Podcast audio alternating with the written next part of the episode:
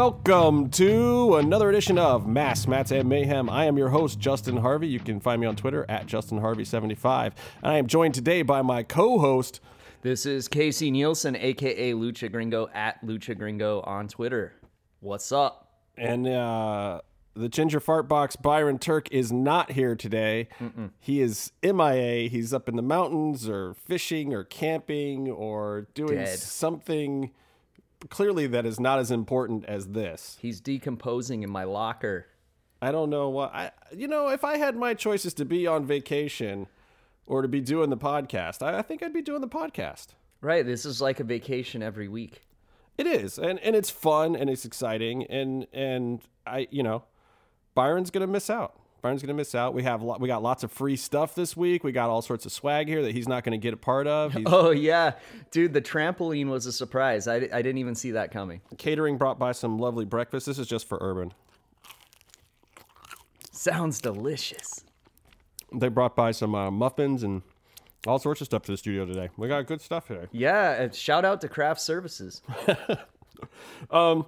So anyway, very exciting week in M M A and Lucha Underground. Yeah. As I'm chewing, this has got peanut butter on it. They're going to take forever to chew. Urban, you didn't tell me I shouldn't eat peanut butter, man. I need like to take, I need to take podcasting lessons from Urban. Somebody get this guy some milk, please. Oh. Craft Services, P A over there. What's up, P A? Get this guy some milk. Oh man, chop chop. It was a big budget show here, guys. Big budget. Uh, but yeah, a shout out again to Urban, J-Man, uh, love those dudes. And in fact, if you guys are fans of theirs, you'll want to stick around because uh, second half of this podcast today, we're going to talk some M M A. Today, we're going to start with Lucha first this week. Um, but stick around because J-Man did me a solid because we knew Byron's sorry ass wasn't going to be around this week. So J-Man, mm-hmm. he's been wanting to talk some M M A for a while. So we uh, I recorded a segment earlier in the week with J-Man and... Um, You guys stick around to the end and check that out because that man does not just know his wrestling. He knows his M M A too. I mean, that awesome. dude's doing three heels, one face. He's doing last real heels about Lucha. And now he's coming on M M M show and talking M M A. This is the most well-rounded podcaster out there, people. Yeah, we should replace Byron with him. Totally. Just, uh, yeah, with just phone calls from J-Man can have replaced Byron. Yeah. Exactly. Just talking about J-Man could replace Byron. It it, it happens. So mm-hmm. sorry about your luck, Byron. Maybe, just maybe, we'll let you back on the podcast next week. Sorry um, about your damn luck, son. Before we jump into Lucha Underground, uh, we've been talking about this a little bit, and and fans of Lucha, bear with us here because this will this will play and this will relate to you guys too. Um, but let's talk triple A for a minute because Ooh. there's been a whole lot of craziness going on with one Octagon Junior Tell me what you know, Casey, because Casey's oh. got like this wealth of knowledge, people, that you guys probably don't even realize he's got. Okay, if you haven't like really learned about this yet, look up the Octagon Junior Octagon video. It's an incident. You just look it up on YouTube. You'll find it. it you'll find it immediately. Basically, triple A had an Octagon Junior once. Uh, it was Callisto from W W E.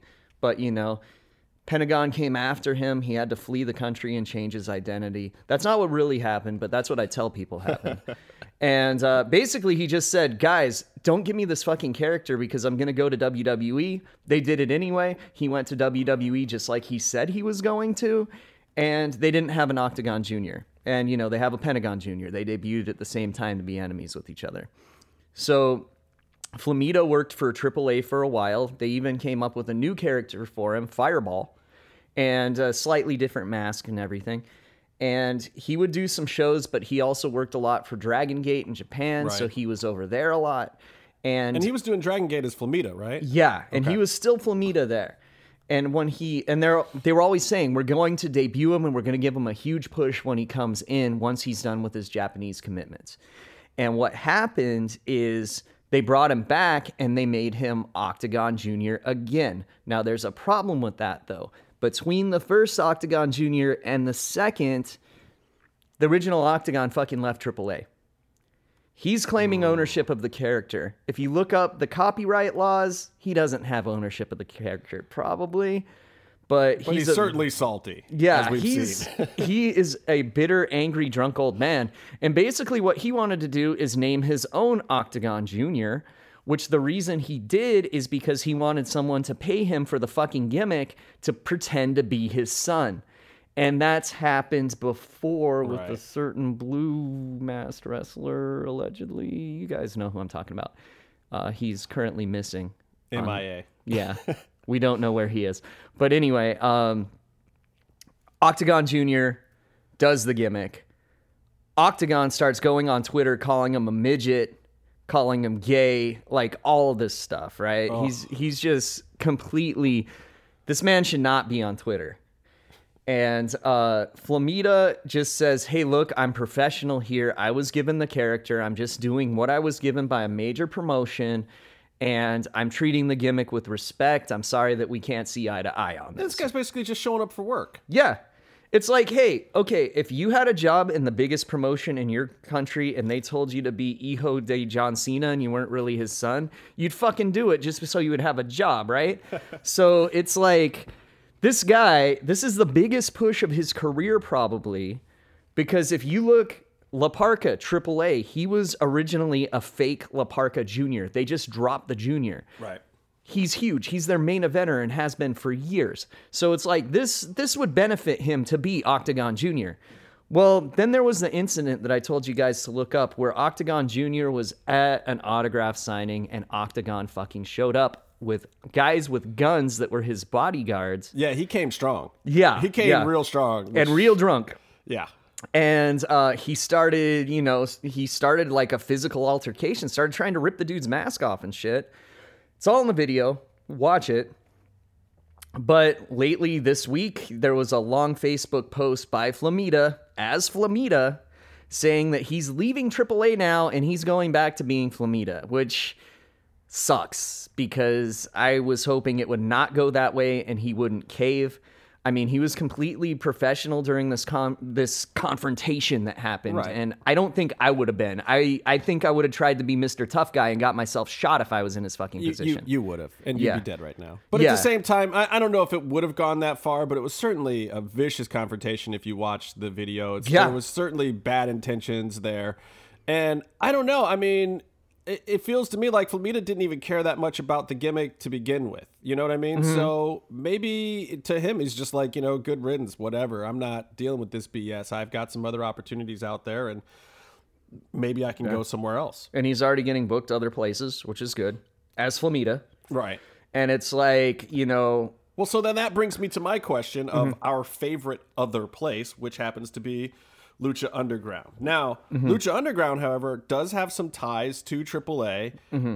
Would it be a bad look if Flamita were to show up with a gimmick, whether it's Flamita or something else, in Lucha Underground, um, with the situation with triple A? Like, is he leaving triple A on good enough terms? Do you think that would put Lucha Underground in hot water if they were to bring him in? What What is your feeling on it? Well, I, I think that we already have an example of that right now. Uh, if you look at Rey Mysterio. Right. He's supposed to be completely done with triple A right now, and he's still in Lucha Underground. So if he's the one that sets precedent, he's a pretty big one to do yeah. that with. But totally. If we see other people follow suit, it's all good. I know there's a lot of money issues with triple A, allegedly. Uh, dude's not getting paid what they're owed and all that, and it's it's almost sounding a little E C W-ish sometimes. Right. So maybe going to Lucha Underground and getting a little extra money is the way to go for some of these dudes that aren't getting used anyway. And it's like uh, with the change in booking in triple A, a lot of the guys that were Conan's guys aren't getting the pushes that they got when they were Conan's guys. So if they can go and get push elsewhere, make a name for themselves...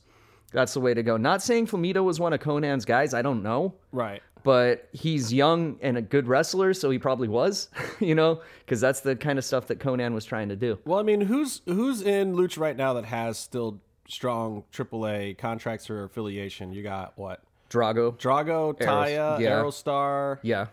Um, Phoenix. Phoenix, Pentagon. Yeah, Pentagon Junior And not a whole lot more, really. Uh, I but mean, I mean, that's that. I Mil mean, those Muertes. Are, those are some stars that you really can't afford to lose. So right, and Mil Muertes is probably the highest up on triple A cards. Right. So it's like he's he's probably the one. Now Pentagon's getting main event matches too over there. But that might in part be because of Lucha Underground. I mean, he got over so huge in Lucha that he's almost undeniable anywhere else now. He did, and he in a very short period of time, he was kind of the top heel that they had because everyone else left and Pero died. Right. So he was like the top heel, uh, and you know, there's there wasn't a lot to choose from. So it was him and Phantasma is the, the biggest Rudos in the company. Yeah. And so he kind of got pushed up to main events, not just because of Lucha Underground, but also because he got to do a lot of uh, high-profile matches against Rey.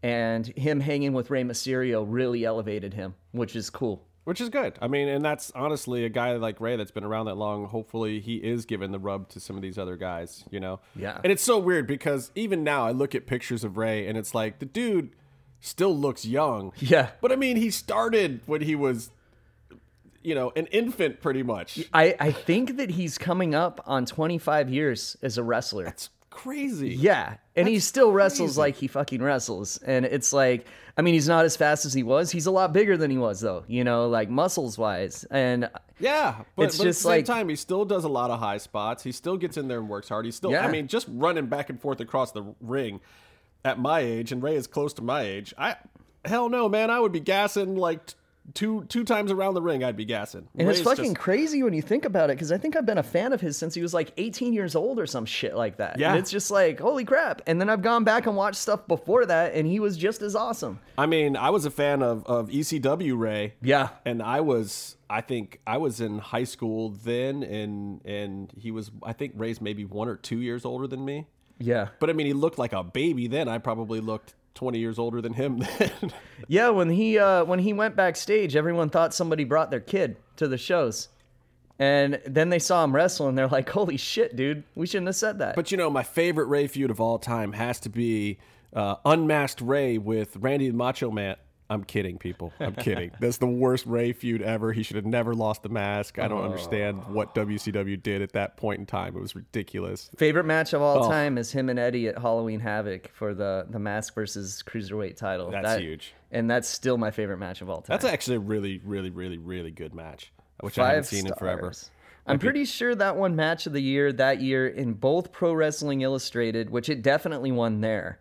And like the Observer Awards, right. too, which when you look at the Japanese competition that year from stiff, All Japan, literally, yeah, stiff competition. It's like it, it's a big deal that that one won. Well, that I mean, so back to the Flamita thing.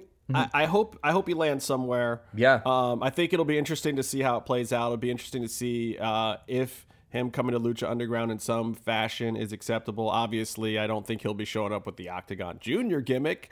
I don't know what they're going to do with that nah. gimmick now, which stinks because some of those masks are dope. Yeah, yeah, they are. I've seen them up close, and the, they're amazing. The gimmick is one thing, but man, those masks are seriously dope. So, and he didn't do dumb shit like get his mask tied to the ropes in every match like Octagon does. So, yeah. you know, that's they would always get, you know, the little headband and tie it to the ropes and beat the shit out of him.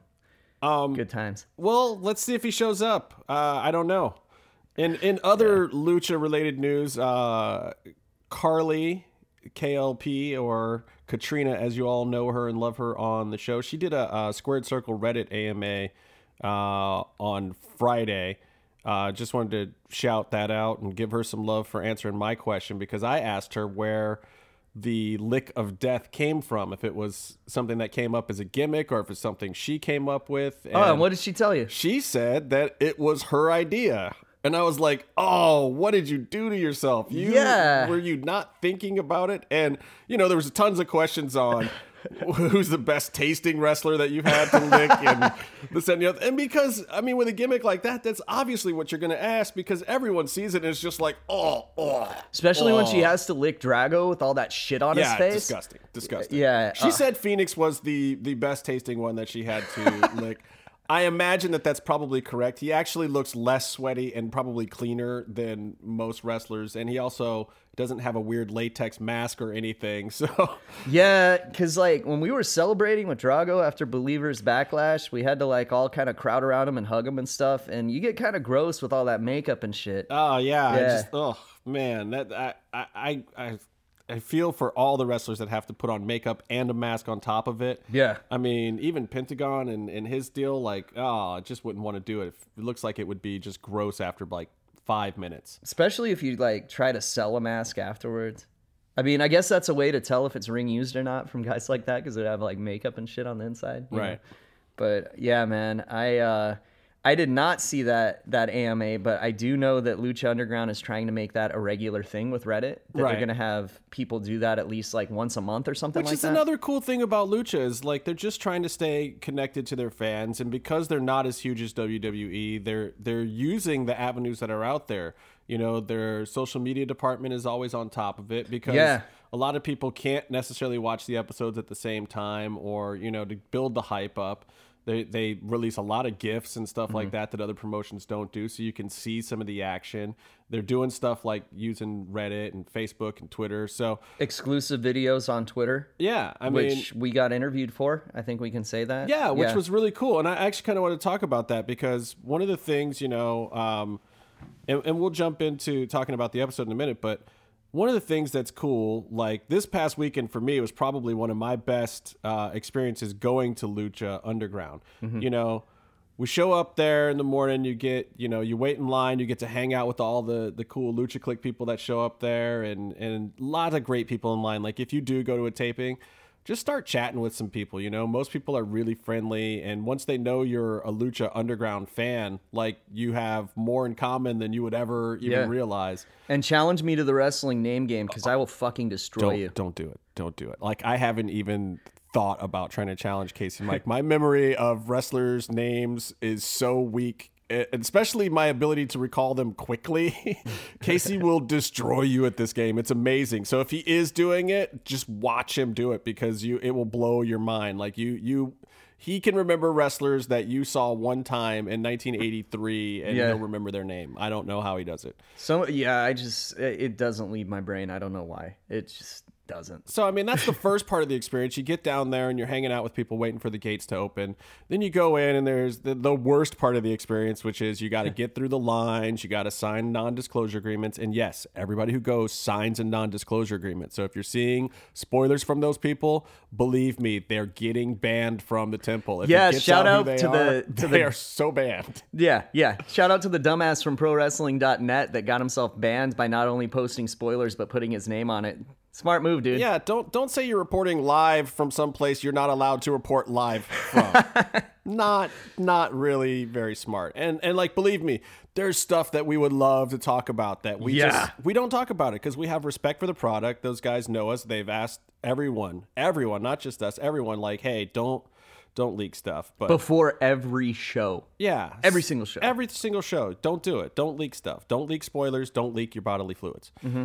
So, but so this week, this past weekend was amazing on Sunday. Um, we we actually got pulled out by uh, some of the online guys and a few other people did too. We weren't the only ones. I know a lot of people saw the pictures of us on Twitter and thought we were immedi- immediately, you know, working for the company or something. We weren't. We were just pulled out of line because we were there early. We'd like to, though. Um, it, yeah, well, I'll take a job.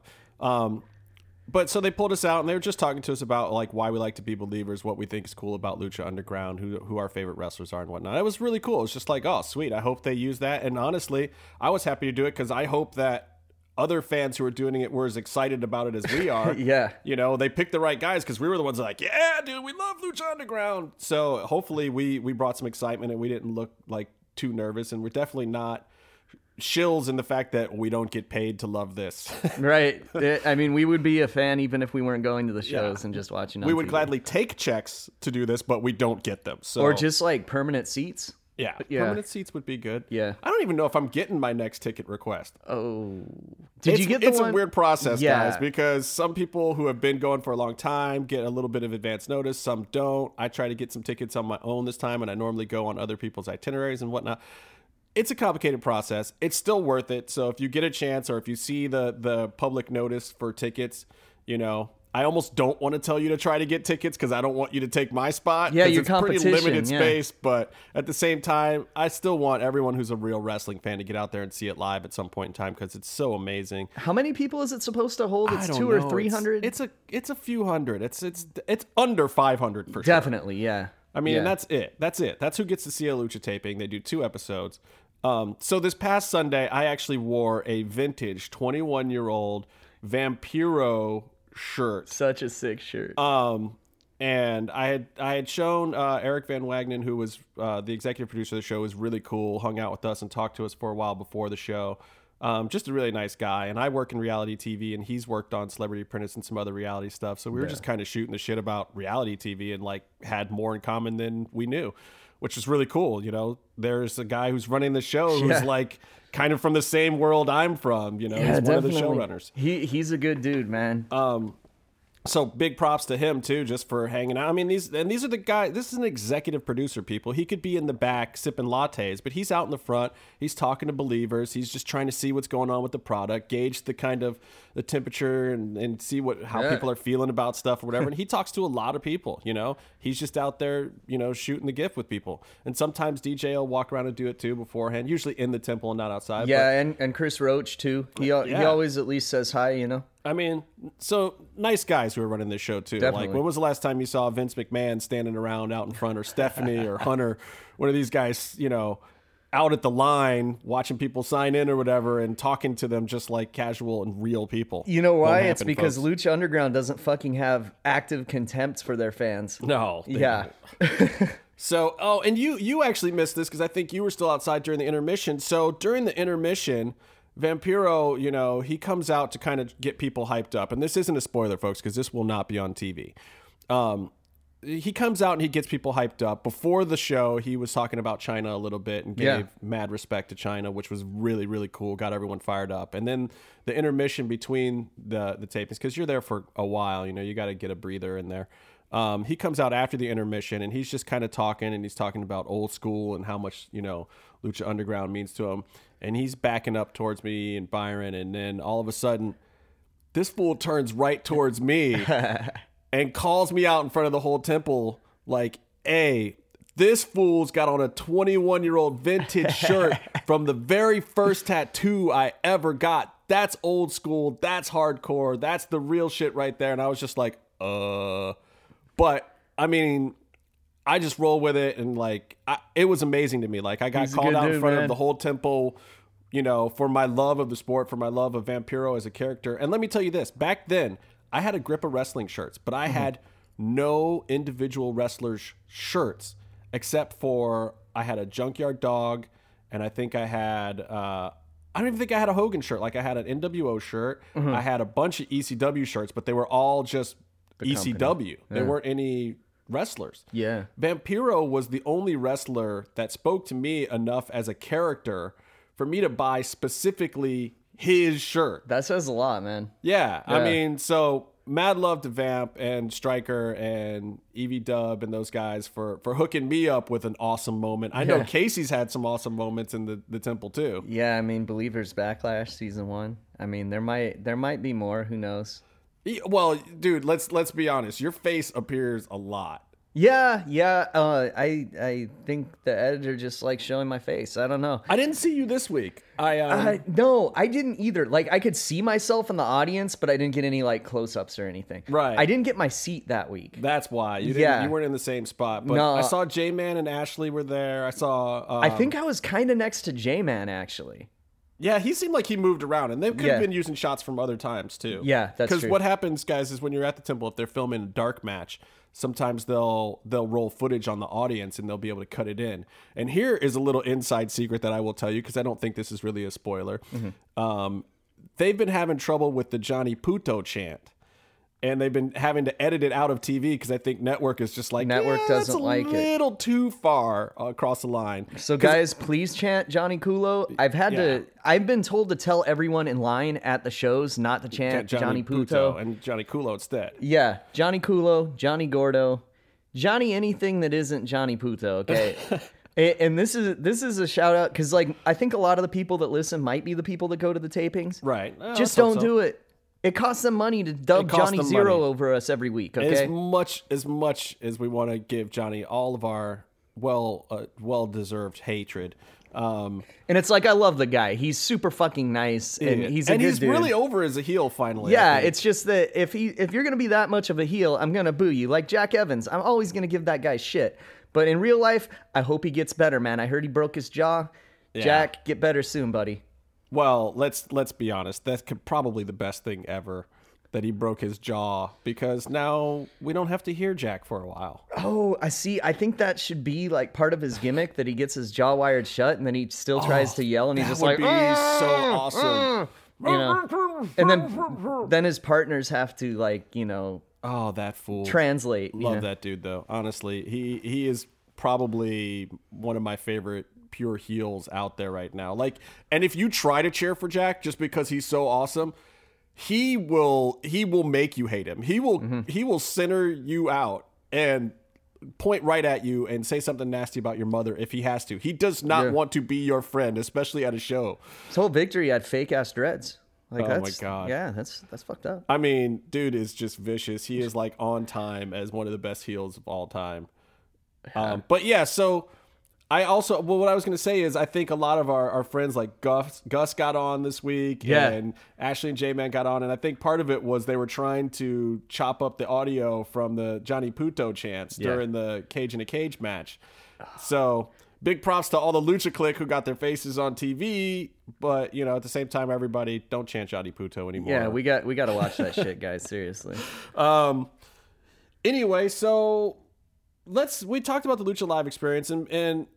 You know, this podcast is not just, uh, I, I would say we do more of a lucha breakdown anyway than just necessarily a review. So yeah. we like to talk about other stuff, but let's get into this episode because there's only Oof. two matches this week. Yeah. And two awesome matches. But... At first I was just like, dang, only two matches. But at the same time, that second match felt like three or four different matches anyway yeah. because of what was going on, and different guys were working for different parts of it, and, and like, they timed the commercial breaks like end. perfectly to split it up into separate matches. Almost, yeah, there, dude, we're talking about a match that had what three commercial breaks in it. Yeah, it was amazing. And um, the cage match had one commercial break. in I think so. Yeah, it's hard to even remember. So the first match up is Johnny Mundo uh, versus Cage. Love this yeah. dude. Love this dude. Um, Both these guys, man. I, yeah, I and Taya too. Honestly, Taya, Taya for the amount of work she's done over her whole career, which is not actually that much, I am very impressed with her still. Even from um, that cage match that she had as her debut singles match or whatever, oh. I'm still impressed. And that was like a month and a half ago that that aired. That superplex to the tables on the outside was fucked up, man. Yeah.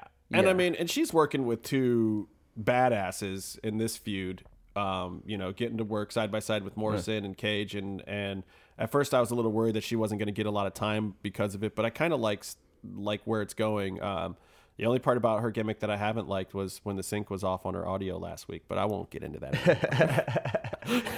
See, you know, what's crazy though, is, you know, she got, she got involved in this match a lot. You know, she did. She climbing did. up and down the cage and all that. That's not easy. That almost ended Sting's fucking career once, you know? I mean, so what? She climbed up with the with the belt and... She got the kendo stick, stick inside the cage. Right, which is every, every good partner or valet's or manager's responsibility. If you can't get the kendo stick into the cage during the cage match and you're a heel manager, you're fired.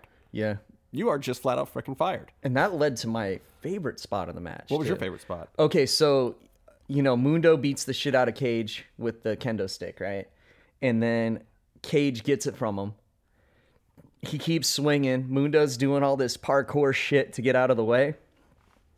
And then Cage throws the uh, throws the kendo stick at him so that Johnny Mundo catches it, and he kind of spears him into the corner.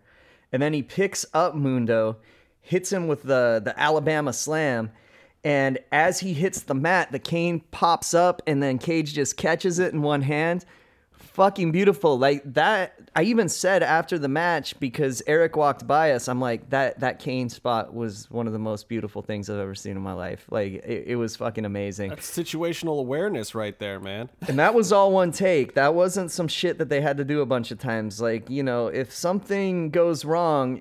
It might get cut from T V, but they're not going to repeat the spot well, usually. You know? Surprisingly, a lot of things that I've thought were slightly blown spots have not been cut, and they just roll with them. They might cut yeah. it a little bit faster So the things move along because they've only got an hour show. They can't waste a bunch of time. Like yeah, like last really week slow, with Aerostar. Yeah, like he was hurt a little longer than they right. should. Yeah. So they sped it up, but they still left the botch in there. Yeah, they didn't take it out. Like they're not, they're not by and large trying to lie to the audience when really they could. Yeah, they could I mean, do whatever they want. This is a T V wanted. show, people. They have editing. I mean, and, and honestly, they could do it like stunt performers. Like sometimes when they've ring announced something wrong, like if Dario or Melissa has has announced something incorrectly, they'll just redo it. Or the time that Dario, like his voice was like oh, completely broken. God, that was hilarious. In fact, I think that was one of the first tapings I was ever at. Yeah, and. Back then, they also used to cut all the promos in English and Spanish. Right. So Dario would do all his promos both ways, and uh, I th- they pretty much stopped that now, haven't they? Yeah, they have. And uh, Van- his, like, there was another one. Main characters will just speak English, but like Spanish-speaking triple A performers or whatever, they they just come and speak Spanish, and then they just translate it one way or the other for the different broadcasts. But I took a I I remember when uh, Vampiro did his promo for Ultima Lucha. Uh, on T V, whoever edited that together was a genius because there were so many fucks and shits that got cut out of that. And I heard they have to do it on commentary too. But uh, I, I'm like, oh my God, that was a completely different promo without all the swearing and calling uh, Pentagon a motherfucker and shit like that. Well, it was, yeah. I love the fact that Vampiro on commentary is always pushing it past where it's acceptable because then by the time they do bring it back down, it feels like he's riding the edge of what is allowable the whole time. I mean, he always gets in a couple comments that are kind of slightly questionable, like, damn, you know, and Stryker pushes it. Stryker pushes it a little bit too, but Stryker will try to skirt around it or try to, you know, use a double entendre or something funny to, to not say what he means. And Vampiro will just flat out say it. And it's just hilarious. Yeah. Like, like he'll say, I don't fucking like that guy. And he means it. He means it, dude. Vamp is just a, a shoot of a man in yeah. general. yeah, yeah. It's great. Um, so, I, you know, talking about Taya again in this match, uh, she had the top of the cage dive. Yeah. Which was awesome. We saw a top rope moonlight drive, right? Yeah, from, from Johnny that just fucking looked like it wiped Cage out. Which, yeah, I mean, sick, sick spot. And then Cage... especially for the first half of the match, was just power spot after power spot. We're talking power bombs into the cage, oh, left yeah. and right. Just like, I don't know how he got through that match without gassing with all that muscle because he press was throwing slams. Johnny around. Dude, that press slam, he hit him in the side of the cage and then Mundo bumped into the apron between the ropes right. and the cage was pretty nasty, man. It's like, kudos to Johnny for bumping so fucking much for that stuff. Not that he would have had a choice. I mean, but again, this was just another one of those matches where it's like, holy crap, man. And this is how they started the show. Yeah. This is the first match. High profile. And oh, and not to mention the stakes of this match are for an Aztec medallion. Right. Um, don't forget that because, you know, they downplayed it a little bit because the match itself and the gimmick with the cage was so huge. But, you know, this was an Aztec medallion, and if you don't, if you're not following the show, you get the seven medallions are all given out as prizes, and then they come together in the Gift of the Gods belt, and those seven people who have won them get to fight for basically the number one contendership. So, yeah.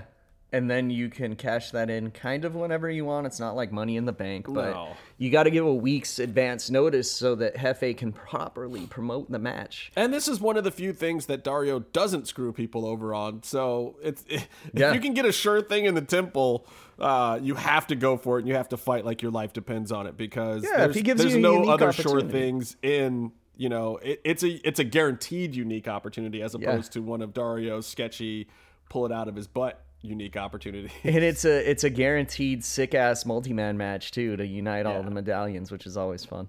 Um so let's talk about the well and so uh Cage goes over. Yeah. With the also, Steiner screwdriver onto a fucking chair. Yeah.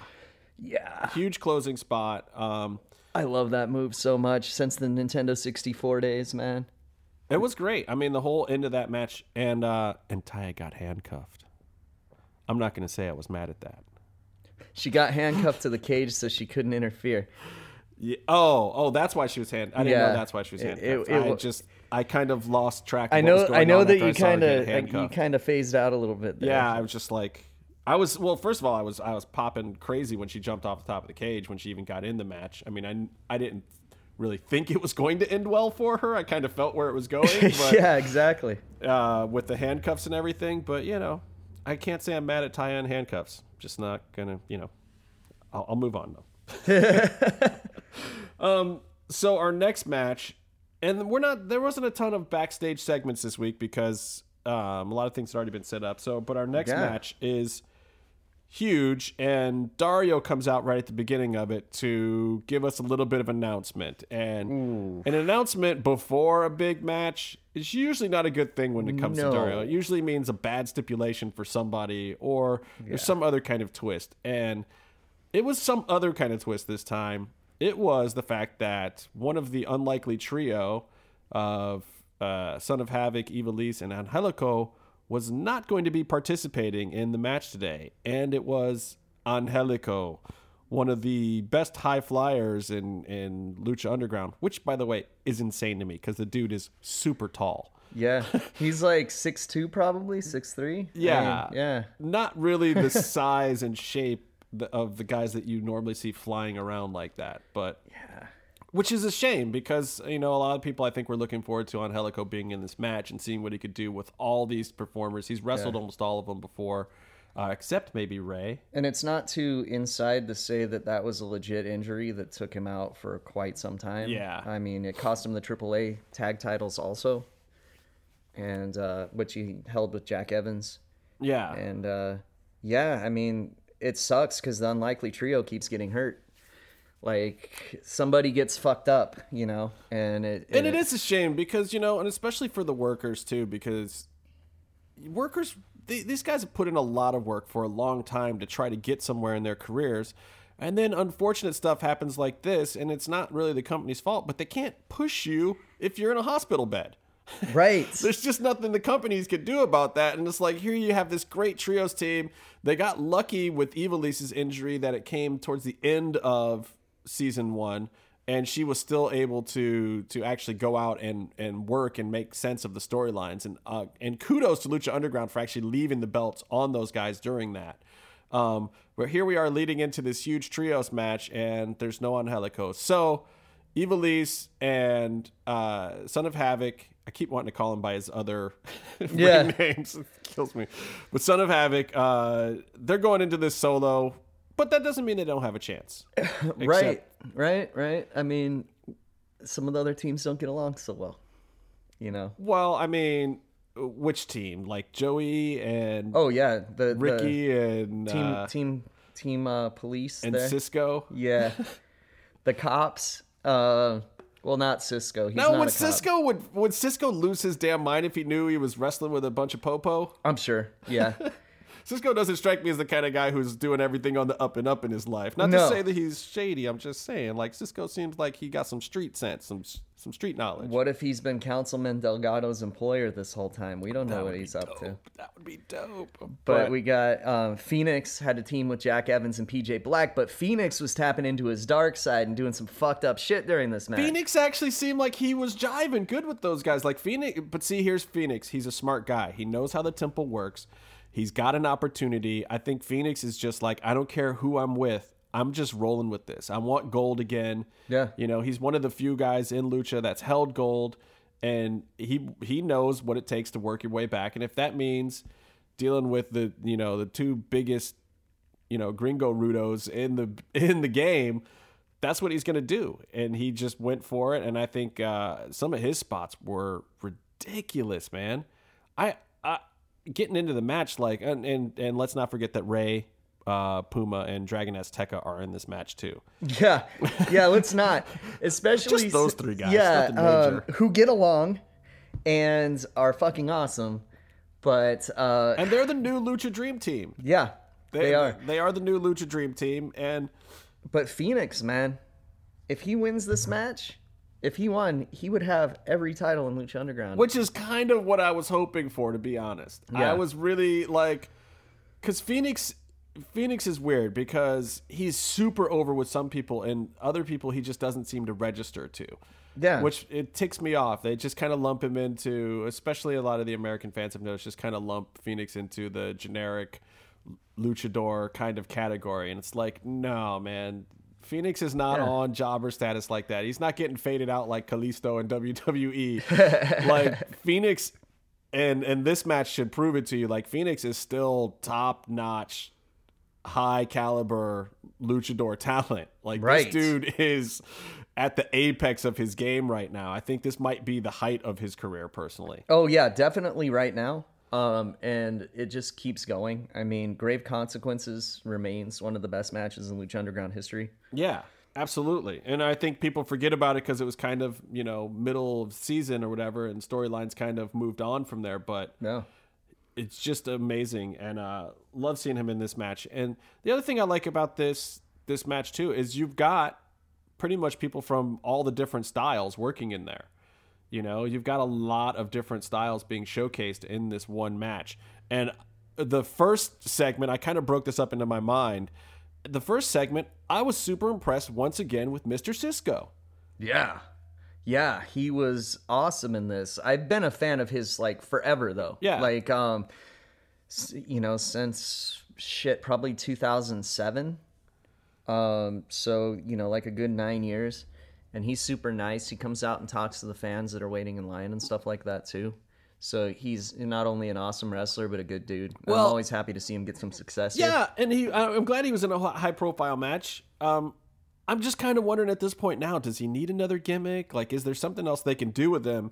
He's a solid worker, and he's yeah. always going to get matches. But, I'd like, I kind of want to see him get over. And, like, if he had a, a, a gimmick like Famous B or, yeah. or like, um, Killshot has been getting, and some of these other just weird backstage gimmicks. And Cisco's been thrown into a couple of them. But, yeah, you know, like, I, I hope that the, the Joey and Reyes thing doesn't pl- overshadow him. Well, no, but I hope it plays into him somewhere. Like, I hope that he gets a little bit of the rub from that, too, because... yeah.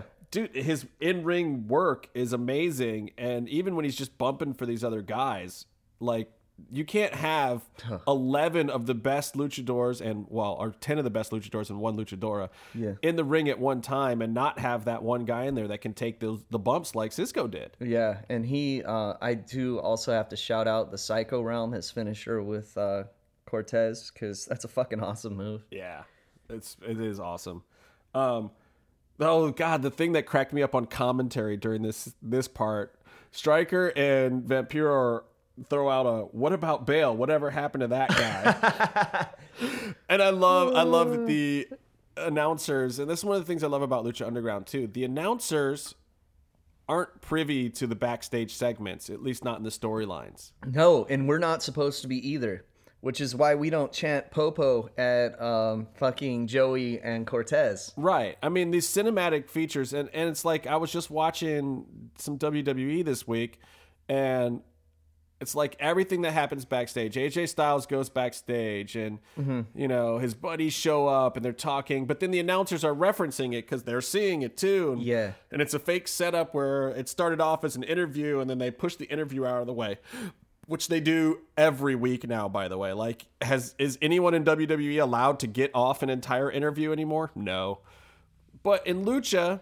the announcers don't know what's going on. The, the right. people in the, the believers don't know what's going on. Like, the backstage segments are just things that exist outside in the cinematic world, and they may play into the cage or not, but you don't reference them. Stryker and Vamp don't reference them. Right. Ever. Ever. It's just a, it's just a cool little thing about Lucha, why it's different. You know, you, you know, may like it. It may or may not work. You know, maybe it sucks that the, the announcers can't use that stuff to promote, but I think yeah, it's great. It but it's also, it helps the storyline because it doesn't make the wrestlers look stupid for not watching their own show. Right. And like, yeah, oh, you betrayed me. And then it's like, oh, I could have just watched last week and I would have seen you planning to betray me backstage. Right. But I didn't see that, you know. And it helps. Yeah. Otherwise, everybody would be on to uh, Black Lotus right now. Yeah, exactly. She'd be in a world of hurt. Right now, the, the actual like roster probably has no idea who the fuck she even is. So it's like, you know. Yeah, like, uh, is she going to make her way ringside ever? Oh, my God. She's got to get in a feud or something. Well, she did once because she dressed up as a production crew member to try to, like, secretly stalk Dario. But I think that's all. She's got to get some ring time eventually or some something. She can't just be bodyguarding the door. She didn't even actually get to bodyguard Dario. She's just like guarding the door in the hallway next to the water cooler. Right, and not guarding the door in the temple that all of us fans can just walk in. Yeah, exactly. And ask for unique opportunities. No one has done that recently, though. No, no. No one has done that. Somebody should do that. Just knock on Dario's door and say, hey, I'd like a unique opportunity. I sit pretty close, but security there is scarier than Lotus is, so... Yeah, yeah, security at the temple's no joke, man. And who and to whoever brought in a sharp object that one time, please don't come back. Yeah. We don't need any of that, man. I, Banned for life. Please. I can't even wear my wallet chain anymore because of some other idiot that, like, I don't know, hit somebody with his wallet chain by accident or something. Oh, Jesus. At least hand it to the wrestler to hit somebody. Come on. Yeah. I mean... And I just use mine because I lose my wallet. Um, yeah, me too. So... What, what, oh God, Joey and Ivelisse. She kicked his fucking ass. Oh man, like they started working and dude, Ivelisse is still really, really, really over. I mean, she's over. Yeah. The yeah. crowd freaking loves her. And it's also like we, like everyone just feels bad for her for getting injured in the first season too, you know? Like she was still defending the trios belts while injured, even though she wasn't doing much, and that's like such a huge babyface move. Oh, yeah, yeah, and it's, it's so it's like okay, well it worked. I mean, the, yeah. the decision to put her out there in the cast was probably a very smart decision because she hasn't even been working all that much this season. Like we've seen her a lot mm-hmm. in backstage stuff, but and they've had a couple of matches, but they haven't been focused on that highly this season mm-hmm. in general. I mean, except she hasn't for been her getting, getting a ton the... of time. The title match in the first episode, though. Well, no, was, that was great. Yeah. No, she got uh, she got a huge push right out of the gate. Yeah. Then they got the team back together, and they've had a few matches. Like, yeah. It's been slow, but it's like every three or four episodes when you see those guys. Yeah, and it's, you know, it's it's pretty much that same breakdown for everyone. Right. Um, you know, like, we hadn't seen Pentagon in a couple weeks. We didn't yeah, see Yeah, but Matanza. When some of those guys get their segments, their segments are bigger and yeah. and more impactful than I think the, the Unlikely Trios have been as which of late. Sucks because if injuries keep happening and they have to break up because of that, it would really suck. And honestly, I felt like the crowd during this match watching it was a little ticked that Ivelisse wasn't working in the match more. They can't be too ticked though, because come on, there's eleven f- people competing in this match. Yeah, yeah. I mean, there's a lot of spots to be had here. It is kind of crazy how they did the that four people had to be in at all times. Right, and that. Could have been a hideous clusterfuck of a match, but this was really good. No, it was surprisingly good. Um, so, what was the first elimination? I- Ivelisse put out Cortez, right? Yeah, because he didn't want to tag Joey back in, so he got rolled up and pinned. Right. So the police can't get along. Nope. Cisco gets fucked just by association here. Which is great, and hopefully that keeps that storyline moving along, because I want to see what happens with them, and Captain Hotness, and Councilman Delgado, and... where that whole thing is going. And the mysterious employer. And the, and the mysterious benefactor of the, the councilman. Whenever they do like a mystery person that we don't see on this show, I get obsessed with trying to figure out who it is. Like I've been, you know, the whole Matanza thing. Like right. I was so fucking into that before he debuted and I still am because they just made him so awesome. Yeah. But so, hey, if that's the precedent here, whoever the employer is is going to be someone pretty cool, I bet. Who knows, man? I mean, they got Lamas to come out to just right. be the councilman. Maybe, maybe they're just gonna hang on until they get a big guest star, and it can be like we have. I work for the governor, and have it be Arnold Schwarzenegger. That, that would, would be, be amazing. amazing. Yeah, that would be amazing. I'm aiming high here, folks. I don't know that that's that high because I don't think it's a secret that that you know Mark Burnett's company does this show, and they also do The Apprentice. Yeah, that's true. And Shit. Arnold's the star of that show, so maybe... Uh, that could be physically possible. Maybe they have some sway with the Goobinator and they could bring him in, because if he were the guy, oh my God. And he's in cahoots with Dario? Plus that would pop a huge ratings number. And then he'll be like, thanks for getting rid of the guy that stole my name of Conan. Oh, why's it got to be like that? Yeah, he'll just go up and shake Mil Muertes' hand, you know? Mad heat. Casey's yeah. Casey's causing beef with the with the Governator and Conan. Oh, I love both guys, though. Don't get it's me amazing. wrong. Uh, I, you, you're going to start a feud, man. You're going to start a feud. Well, I don't really love Arnold. I love Conan the Barbarian. But right. Conan the Wrestler, that dude's dope as shit, man. I love that guy. He's great. And he's helped out a lot of people, whether you love him or hate him. He's, he's put some paychecks in some people's pockets, so you yeah. can't hate on him too much. You know, he has helped out a lot, a lot of wrestlers. Yeah, exactly. He may have screwed over a couple wrestlers to do it, but at the same time, you got to think a lot of it was out of just love for what he cared for. So yeah. Um, so that was the first elimination. Um, and then the good thing about some people being eliminated is that that gives you more Jack Evans time. Yes, it does. Wonderful Jack Evans time, where he called himself the baddest bitch in the building. What what would possess Jack Evans to do that? And it was so amazingly loud. I mean, you guys have to understand, if you haven't been to the temple, holy crap, it is deafening in there. Yeah. My ear is still ringing this week. It's Friday. We were there Sunday last. Yeah. And, like, I had trouble hearing on Monday and Tuesday, mostly because Byron claps like a broken seal. Yeah, I don't know what he's doing. But anyway, Jack is louder than the crowd. There's no microphone on Jack, people. No. Like, there's microphones on the cameras, and these are not close-up shots, so he's not really near a microphone. No, and, and he's louder than me, dude. He is just the the hands-down loudest thing in the temple at mm-hmm. all times. And it doesn't matter how hard he's been working, how much he's gassing or whatever, when he starts talking so loud, when he screams, "I'm the baddest bitch in the building," I lost it. It was the funniest crap I had ever heard. Um, yeah. I, I I was dying laughing at ringside, actually. I think, like, I couldn't boo because I was laughing too hard, which happens a lot with shit Jack says. My tweet last night was that, you know, he was so loud in that spot that you could hear him on next week's episode. I mean, he he's that loud, people, and so entertaining, and I hate him because that's the way he wants it. Yeah, exactly. Jack, if you want us to love you, bro, you just got to let us know, because we will. But yeah. If you want the hate, so be it. You'll get it. Yeah, we'll hate you more than we hate Byron, and that's really saying something. Yeah, you stink. You're such a heel, Jack. We hate you. um. So, who got the next pin? Uh, oh, um, Ivelisse got, got pinned by Jack because P J did some P- shenanigans. P J got the assist for that one. So, they're they're a good team together. I mean, I feel like Jack is replacing one awesome South African with a subpar South African right now. I do like P J Black, but come on. Second best South African. Just second, saying. Yeah, he is my second favorite South African wrestler. Yeah, because fuck Adam Rose, seriously. Uh, and for those who don't know, and Angelico is from South Africa also and happens to be awesome. But like we said, was injured for this particular match. Yeah, I can only think of like three South African wrestlers, unless you want to count Colonel De Beers, who was just like not South African. African. And his whole character was being a piece of shit. I guess we have the Truth Commission too.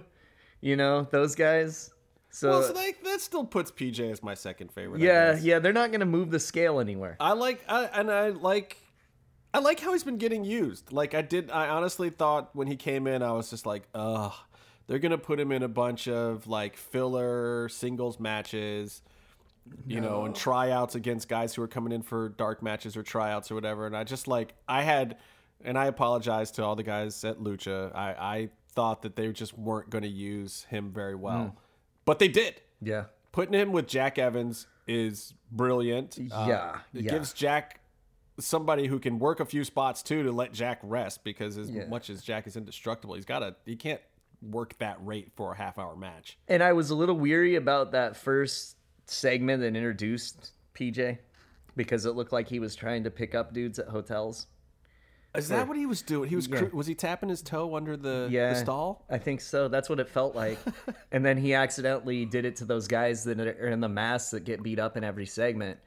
That's a real problem in Boyle Heights. I cannot tell you how many times that we've been walking around. You know, we try to go to that liquor store around the corner to get a soda or something, and dudes in masks jumps, jump out and try to fight you. It's fucked up, and you got to defend yourself, or you don't get to come to the temple. It's Boyle the rules. Heights is a weird part of town, man. Yeah. I, I walked up by that little cart where the it's like a taco cart or whatever. It's yeah. around the corner, and uh, I can't even tell you what was going on over there. It was like two mariachi bands in a street fight. Yeah. It was weird. Shit, shit's rough in Boyle Heights. Yeah, Boyle Heights is for real, y'all. Boyle Heights, like, and down where Lucha Films is kind of barren because it's like, it's in like a warehouse district, but you go up a couple tree blocks and there's some, some realness. Yeah, for sure. Um, so that was the second pin. Jack gets to go over. Uh, congratulations, Jack, because yay, that's what you get this week. Yeah, that, that's that's it. And, and that's th- it. And then you get fucking worked the rest of the match. Because but. here you go. Uh, this is the point in time where Rey, who has been kind of playing it quiet the whole time, and Dragon Azteca, who's been kind of mellow through this whole match, mm-hmm. they finally get to start putting in some work. And because Puma was pretty much doing everything for the Puma team Puma was, at this point. yeah. And he was taking a lot of bumps, too, for yeah. the first half of the and match. And he was tearing shit up, doing some dives. But, uh, oh my times. God, man, like, uh, seriously, there was a lot of luchadors that earned frequent flyer miles in this match. Because at one point, I think there was, like, eight or nine dives in a row onto the floor. Just sick action. Like, if you like the high flying stuff and you missed this match, you need to get on iTunes right now and download this, because there, I mean, like, I couldn't even remember the spots. I was trying to take some notes or whatever for the podcast. Like, I couldn't even remember how many crazy dives over the over the rope into the the the ground happened. We should have counted. That would have been kind of cool. I counted, I think, eight or nine in a row at one point in time with no yeah. other spots. And then it they was did kind a, of a train, yeah. a break in the action, did some some chain wrestling stuff, and then there were more dives. yeah. Like, just a crazy, crazy match. Um, and I'll also give P J credit in the last segment. The dude bumped. Like, you know, it came to the point in time where you got to see your baby faces put in work and do some cool stuff. And P J took, I don't know, like eighty percent of the bumps in the, the conclusion portion of this match. And I was yeah. very surprised to just like at how good his work was, being on the wrong end of everybody else's moves. Um, and then, you know, I was a little disappointed that Rey didn't get a little more work in. Um, you know, Dragon Aztec and Puma did the double dive together to the outside. Yeah, perfectly timed. Um, but then Rey did his spots, and here enough, sure enough, the Dream Team yeah. goes over, and they are awesome. your new Lucha Underground Trios Champions. Huge pop in the temple, one of the biggest ones ever. Well deserved. Right. Fucking loved loved this match. This was just such a great match, and the right team won, I think.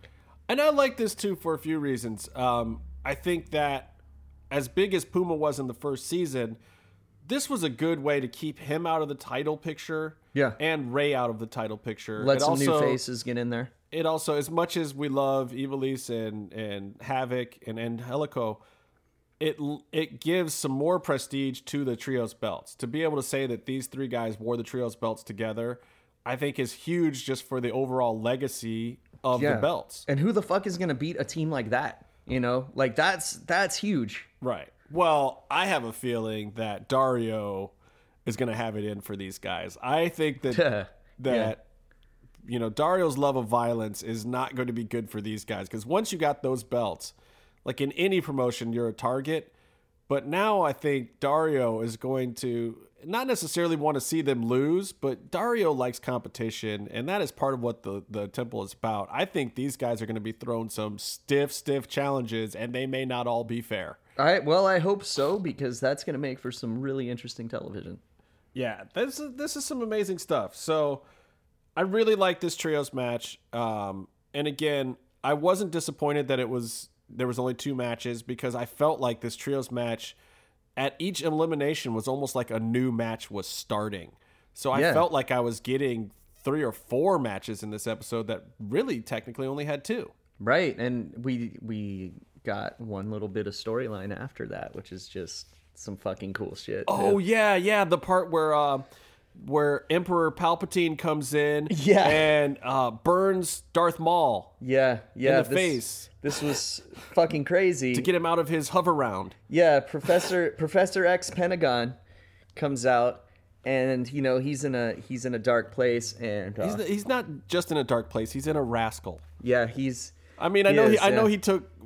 This is all still from when he went through the announce table, right? Yeah, Matanza broke his back, man. And he's this is this is fucking Nightfall Batman shit. He got his back broken by Bane, and now he's got to get himself uh, back together again. But you know, Batman didn't have fucking Vampiro pouring hot candle wax on his fucking face. That was a little kinky, Vamp. Yeah, it I was. just thought that was a little. I thought they had to do it on the face to make it a little less like that, because then you're like, oh, that's fucked up. He's basically melting his mask to his face right now. I like. I mean, I love the the spot and and. In a week where we didn't have a whole lot of promos, I was like, It was cool that they saved up a really, really big one. Yeah, everyone's been waiting one. to see like how this Vamp storyline was going to progress with Pentagon, especially after how things ended with those guys in the first season, and you know, revealing Vampiro as the the master, the maestro. Yeah, it was a pretty amazing segment, and I did think it was hilarious that Pentagon was in a rascal or hover round or whatever that yeah. thing was. Professor X. Like, I was equally intrigued. Like, I'm reading a comic book or watching a sci-fi show. I was also laughing because some of it was was pretty awesome, and it brought me to one question though: mm-hmm. How did Vamp get over there so fast? Magic powers, man. He's obviously using some kind of black magic. You don't just melt a black candle on somebody unless I you're guess doing he could, something. I occult. guess he could have some some in in the world of Lucha Underground, and which I really hope they do. If Vampiro actually has some type of vamp, vampire powers, mm-hmm. would be mm-hmm. kind of cool for them to just kind of break that wall and go full into the. He's not just doing a goth gimmick, but he actually can turn into a bat or something. Yeah, motherfucker turned into a bat. Exactly. Actually drinking blood when he goes off his meds. That's how That's how he got there so fast. He turned, turned into, into a, a fucking bat. bat and flew there himself. You heard it, you heard it here on Mass Mats and Mayhem first. I guarantee you, no other podcast is talking about how Vampiro turned into a bat to fly to that segment with it, Pentagon. Exactly. We better not wear our crucifixes to the temple just to be safe. Oh, man. Don't want to, don't want to, you know... repel Vampiro. He's our homeboy. Well, so in kind of wrapping up the this Lucha talk, and I call these Lucha breakdowns and not necessarily a review, but in, mm-hmm. in this Lucha breakdown, what I loved about this episode is other than that segment, they weren't really creating a whole lot more. And this is something that I, I have problems with watching other wrestling, is that it feels like this never-ending chain of passing off gimmicks and passing off feuds. Yeah. And everything just keeps going and going and going because they want to rope you in. But at the same time, then it makes it feel like when you get to a payoff, there's no real payoff. Like WrestleMania had no real payoffs other than the fact that we're going to write Triple H out of the storyline for a little while. That was it. That was pretty much the only like end to anything. And that gave you Roman Reigns as champion. Mm. Yay. Exactly. Like, the payoff wasn't even worth it. This episode was just flat-out payoff. Yeah. You've been working this this Mundo Cage angle for a while, and there it is. There's a payoff. You get mm-hmm. a Cage match. Johnny gets his comeuppance.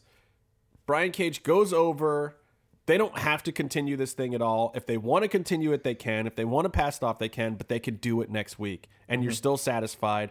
You saw a real conclusion to a storyline. And then the same thing with the trios match. Like, um, you know Angelico's out hurt now. So you yeah. kind of have a wrap-up to what's going on with, with them. And you hope to see Ivelisse and Son of Havoc probably either tag or in solos. Right. Um You do still have a little continuation with the with the undercover cops guys or whatever, but the match still played out, and you saw a finish and an ending to this story that's been building with the tournament, right? And with the the dream team coming together, and now maybe their storyline can focus on going back to trying to to avenge their mentor or whatever, and you can just branch out into the next new thing. But it's something that Lucha Underground's doing that other places can't seem to get right. Like, yeah. Storytelling is about beginning, middle, and end. Casey's been a screenwriter. I've written stuff. Mm-hmm. Byron has. We'll all tell you, like, the key fundamental part of storytelling is beginning, middle, and end. Lucha Underground gave us an end, and we still want more. And they're giving us two different distinct possibilities for the future out of both of those, because there there is moving on there. We have new champs, so whatever they're doing is moving on. And we have Cage has a fucking coin now, right. So he can concentrate on winning that gift of the gods and then winning the title. Yeah. And it's not that there's not more to the story, but it just can't be this never-ending middle. There has right. to be moments of conclusion. Like, Cage can has his success right now, and he has his medal. I just thought that that was really cool um, with Lucha Underground this Definitely. week. Another stellar, stellar episode, and yeah. hopefully they can keep it up. There's a few more episodes left this season still. Yeah, quite a few, I think. I mean, there are, what, twenty-six episodes? So I think there's I think so. maybe eight left? Yeah. Seven or eight left? Oh, this is this is interesting. It's starting to get down to it, though. Yeah, because it, it's like, yeah, I know what happens somewhat, so you guys keep watching. It's weird because I, I wasn't at a lot of tapings in this period of time, but then I was at Ultima Lucha, so I know where some of it kind of leads, but I have no clue how it gets there. Yeah, and I've been to I'll every... I'll be really excited to see how this stuff kind of... Shit, man, I've been to every taping this season, and I still don't know how a lot of shit got to where it was going, and I'm so excited just to see the backstage segments that I'm going to keep watching the show every week, even though I was and there. So far, those segments have really been tying yeah. together perfectly, and I mean, I think that this Vampiro and and Pentagon uh one this week will it, it helps a big jump in the storyline. I mean it, yeah. you know now that Vampiro is back there and he is the thing that is getting Pentagon fired up, you know, literally yeah. to uh get back in there and get it done. And so, it, these segments are only going to get more fucked up, I'm sure. I'm sure. I'm sure it's leading somewhere because we got to get a, to some big finale stuff now, and they've got mm-hmm. the room and the storylines to work it. The middle of the season is done, people. We're heading towards the finish line, so yeah. I would expect some big, big episodes of Lucha Underground and some big setups probably in the next couple of episodes would be my guess. Yeah. So we shall see. Um, we are going to talk a little bit about M M A, and mm-hmm. this week we have a very special guest that called in. So without further ado, I'm going to go back to that piece of tape from J-Man. We're going to let you guys listen to that, and then me and Case will be back, and we'll talk a little bit about our thoughts about what's going on in M M A.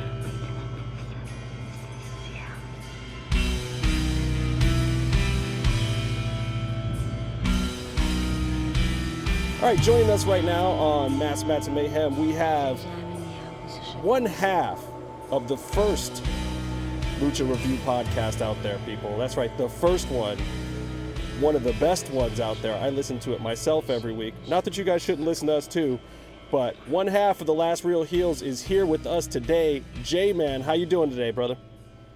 Woo, brother, I'm doing well. What about you, man? There, hear the woo. Lucha Gringo requested a woo from you. There it is. Let me give you a woo. Yes. Uh, the, Lucha, the, the Lucha Underground review, that was not us that said we were the first. That was what we were told by one producer. I'm not going to name any names, but that's what that we were told. So, uh, well, I we mean, e- even if somebody did beat you guys to the punch, you were certainly right there at the beginning, at the forefront of all of this and, and what a lot of us are doing, simply because we all love it. But you guys have put in the, the time, brother.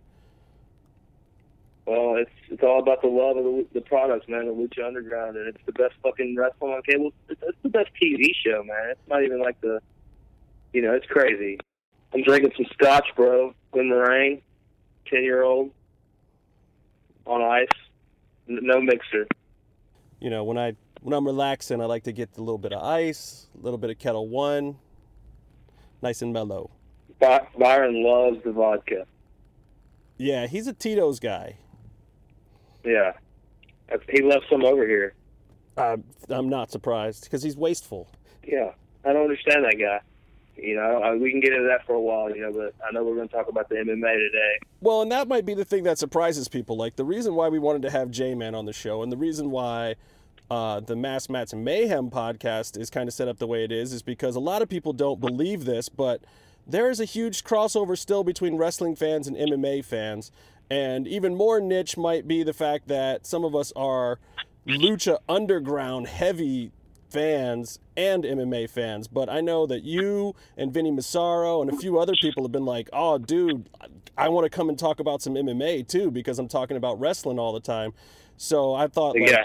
no better week than this past crazy, crazy, crazy week in M M A to get the J-Man on here. So we could talk a little bit about U F C one ninety-seven, maybe some of this crazy Conor stuff. But uh, so, I mean, like, going back to this past weekend, you watched the fight, right? Yeah, I was. I didn't. Uh, I was recording a Three Heels One Face uh, during the prelims, so I only caught the main card. I, I had to cut the podcast off. I was like, "Yo, we got to cut it. We ran long." I was like, "I got to catch this main card because I ordered, you know, on the, the fucking pay per view, so it's like sixty bucks for the H D." Oh. So he, he just, I was like, "I can't miss a minute of this, so I got to get in here." And, uh, yeah, I watched the main card. I didn't, I didn't catch any of the prelims. I have the fight pass, so I have them. I can watch them. But uh, Right. Well, I, I mean, yeah. the prelims were, were not that much to talk about. I mean, I think that the main card really brought us some crazy stories. And, in fact, I I want to go right into the, the Barbosa-Pettis fight. I know you and I were texting a little bit about it earlier. Um, on on this show last week, I said that uh, I thought Barbosa was going to get the win, and a lot of people gave me crap about that, but I just feel like Edson Barbosa is kind of on the way up, and Anthony Pettis has been, you know, I'm not saying he's not great, but he's had some hits and some misses, you know? What'd you think about that fight? Man, um, I thought Pettis would come back because, he, you know, I always... because he was running so so strong for so long, and uh, you know, he came from the W E C, and then I know he lost to Clay Lee, but then he came back and uh, got that title, and and uh, you know, he looked really good for a while. He had that highlight reel kick in the W E C, and uh, yeah, that was a definite highlight. That is an all-time highlight, by the way. That should be at the beginning of every mixed martial arts show for the rest of time. That highlight coming off the cage and all that crazy shit that he's done. Yeah, man, for sure. And uh, I couldn't believe, uh, I mean, he, he felt this is like his third straight loss, you know? Yeah. And that, that that's crazy to me. And that, that's you couldn't usually get fired for that. I, it's weird to me because I think he resonates as a champion in our minds because he had the belt for so long, but he actually only defended it one time. He, he was on that Wheaties box, though. And, and he was on Ultimate Fighter during that time, too. So, I mean, I think yeah, that... that Wheaties box. That carried his fame. You know, we're all going to the grocery store, seeing his face every week, and then seeing him on Ultimate Fighter, and I think we all thought that he was maybe better than he actually is. Yeah, man, that's definitely a possibility. Um, the, the fight, though, you know, he, he didn't, like, get completely demolished, you know, but it was definitely one-sided pretty much. And that's kind of what worried me about it, because, like, with a Clay Guida, everyone knew, like, okay, Pettis is a little more of a banger. He wants to stand. He wants to get that flashy shit in there, you know? But so with Clay Guida, it's like, I get it. Clay Guida is a nasty grinder who just put his chin on your face and rub it around. Like, he is that grimy wrestler. So I get it. Like, and, and there's not that many of them out there. So I figured, okay, you know, that one we gave Pettis a pass. Then he comes back. He's got his belt, you know, and, and, Um, he took care of what Henderson, and he took out Gil Melendez with that guillotine in the second round or whatever. So it's like, you know, he looked yeah. like he was on top of the world there for a while. And this fight on paper, a lot of people thought was a great fight for him because Barbosa's a banger. He's going to stand in there. He's going to trade. You know, um, Pettis has a win over Cerrone, and everyone figured, okay, well, you know, Cerrone can beat Barbosa, then obviously. You know, and Pettis can beat Cerrone, then sure, logic tells you that Pettis should be able to beat Barbosa. But I just don't know if after those injuries and, and a couple of losses that he sustained, if he really had everything back. And honestly, he looked pretty good in this fight, but he just couldn't get there as quickly as Barbosa. Barbosa was just pulling the trigger on this fight. Yeah, man, he, he clearly uh, he was clearly out there to prove that he, he hadn't uh, fell off and... You know, he did. He he looked really strong. You know, he had that. He had a highlight reel that Will kick a long time ago. I think it was in a Brazil card on. I think it was Terry Adam or something. Right. That British guy. He had that Will kick, and then he kind of won a few and lost one, won a few and lost one. But uh, you know, if he can stay as crisp as he was against Pettis, I think he can really maybe get a get a run going. Well, I don't sure. know. I mean, he might have some problems too because I think. I think Pettis stood at the exact wrong distance to win this fight. If you look at the Cowboy fight, Cowboy worked a little bit closer to Barbosa, and it threw him off. He couldn't get those leg kicks in. He couldn't get off some of that that stuff on a grimier, dirty boxing kind of fighter. But it turned out, you know, I think from this fight, what nobody, even some of the best analysts out there really saw happening was Pettis pretty much stood right at the end of Barbosa's kicks. They had kind of the same repertoire and the same stuff, but Barbosa was just able to pull that trigger faster. He got off faster. He got off cleaner, and it just turned into, I wouldn't say a miraculous win, but a pretty surprising win for the real M M A fans out there that are in the know. I mean, that was a good, solid win for that guy. Yeah, definitely. I mean, it definitely has a lot of uh, credentials to his resume, and I like to see where he goes next. You know, there's Uh, there's a lot of people in that division, you know. Well, I mean, everyone says that that is a, a murderer's row division. That's the, the one fifty-five division is just hell on wheels. I mean, it's part of why you see Cowboy trying to jump up to one seventy. It's why you see Benson Henderson jumping up to one seventy over in Bellator. And I'm here to tell you, if you guys didn't see that fight, that was not a good look for Benson Henderson. Uh, Koreshkov won all five rounds, hand down. Benson did not look good, and it wasn't a fun fight to watch. Like, don't don't don't go back and watch it if you missed it. It's not a good fight.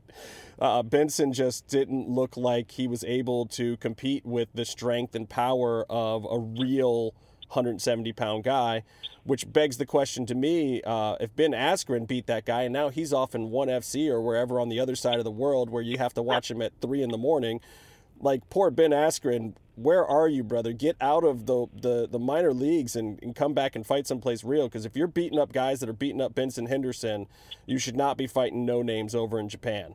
That's, that's you know, complete aside, but, I mean, you see a lot of these guys jumping up to one seventy now um, because that one fifty-five weight class is just vicious. I mean, I think that, honestly, I'm surprised uh, R D A still has the belt. That belt, um, to me, is one of those belts that I um, I expect to change hands once a year, almost. I don't expect anybody to really reign for a long time. And I think that's why I personally picked against Pettis. I just think that this is it's yeah. going to be a revolving door at one fifty-five. I think all these guys are great. I still want to see all of them fight. I'll still pay money to watch Pettis fight. You know, it's just, yeah. it's just a tough, tough, tough weight class. Khabib's my dude. Khabib, that's your call? Yeah, I like Khabib, man. He's my guy. Well, and, and, and to Khabib's credit, I mean, his last fight was great, but it was a, against a relatively unknown guy who, you know, had had a few yeah. Bellator fights, and it was on short notice. But Khabib has just had a terrible string of luck, too, not unlike Anthony Pettis. And I'm starting to worry about him, too. It's like, we need Khabib to get back in there against the top guys.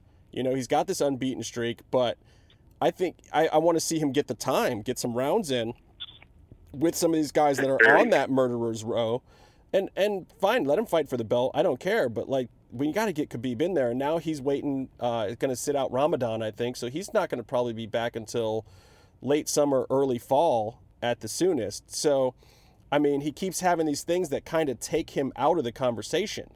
Yeah, I mean, he, he has had several setbacks, but uh, you know, I mean, uh, he beat he beat Dos Anjos. Like, I mean, it's just a fight, you know, they can market the hell out of it. It's a money fight. You know, yeah, it's the, sure. it's the fight I want to see, you know. I mean, right now, R D A is going to be fighting on a Fight Pass card, which is amazing to me. Ridiculous.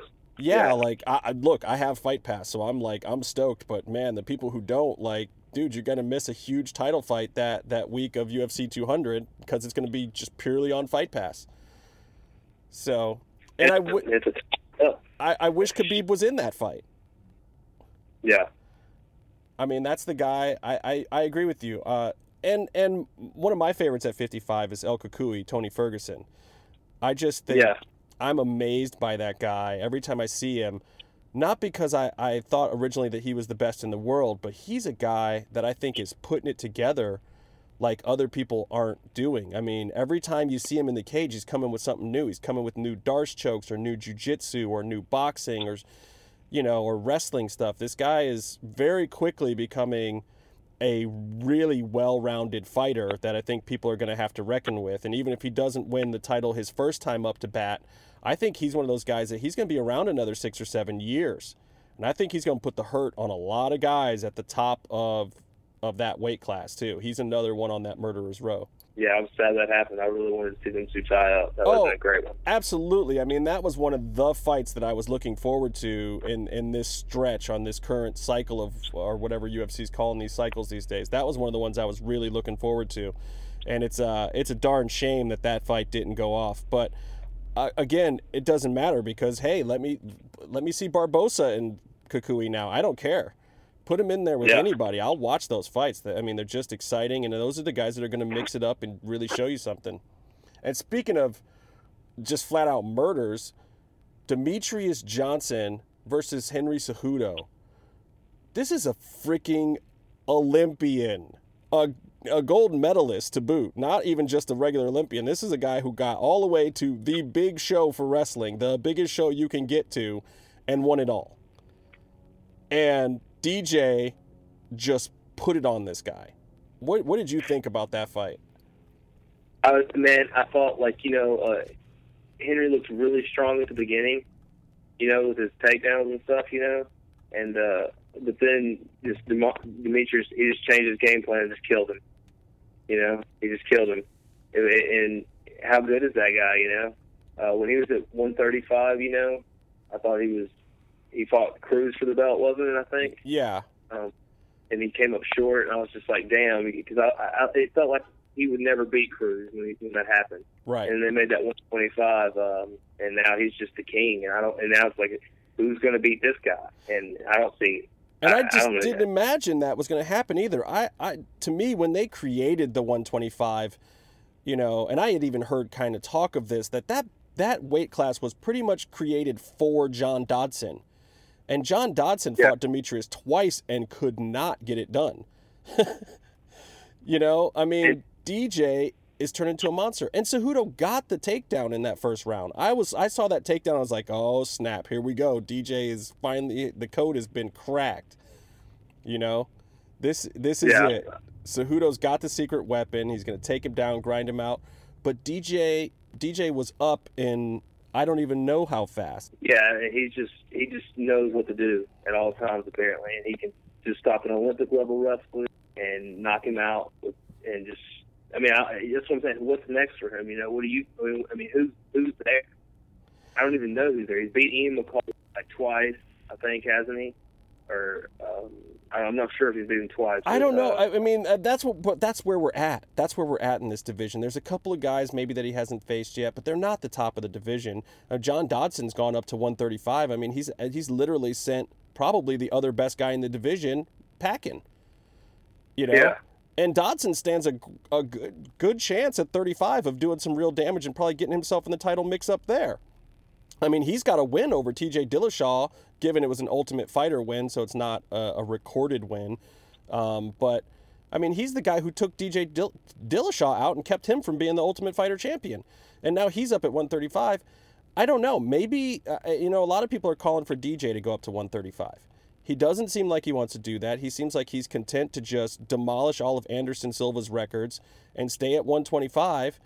Um which I don't think is going to lead him to big money or big accolades during his career. But I think after his his run in the Octagon, people are going to look at D J and they're going to not, not even with a question, are going to know he was one of the greatest of all time. For sure. And I think that's that's what, what he should do, I think. Just going to one thirty-five, man. He's, I mean, he's a really small guy, you know.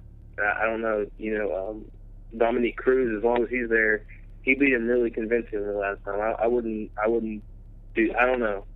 You know, I'm not, I'm not him, but that's a big risk. You know. Yeah, and you know, you might not think that ten pounds makes that big a difference in some of those weight classes, but for a guy like Dodson, I he fought at one fifty-five for half of his early career because there he couldn't find fights at lighter weight classes. So I think he might be a little more prepared for it. D J might not be able to go up, and I know a lot of people think that he should go up to Cruz, and just to test himself. But why? I mean, the guy is at a weight class. It's a weight he can make. I mean, he should be, if he wants to, if he doesn't want that challenge of being up at that weight class, he should be allowed to just dominate his weight class. I mean, we've seen dominant champions before, and yeah, they do get boring sometimes, but, you know, at first you might be bored with him, like everyone was bored with Anderson Silva's run for a while. And there was a period in time where Anderson Silva was not that popular. Same with Jose Aldo. But then after a while, you're like, wait, now I'm starting to appreciate this. What this guy does is an art form, and I will pay money just to watch him run over somebody. You know, and hopefully, I I hope that D J gets to that point where people are actually excited about just seeing him put the hurt on somebody, because that's what he does every time. Yeah, I mean, uh, these highlight reel knockouts and submissions and stuff, I mean, they're going to start catching people's eyes. For a while, you know, at the beginning he had some decisions and stuff, and that kind of, you know, uh, people, that kind of people don't like decisions as much, you know. That's just, right. That's just, they just don't like it. Um, but now that he's really just been demolishing guys the last few times, so um, I hope he does start getting that recognition. You know, he deserves it. Well, and he, uh, yeah, like this was basically a knee that did the job. I mean, he's kneeing him. He's he's showing this was a Muay Thai style knockout, is what this was.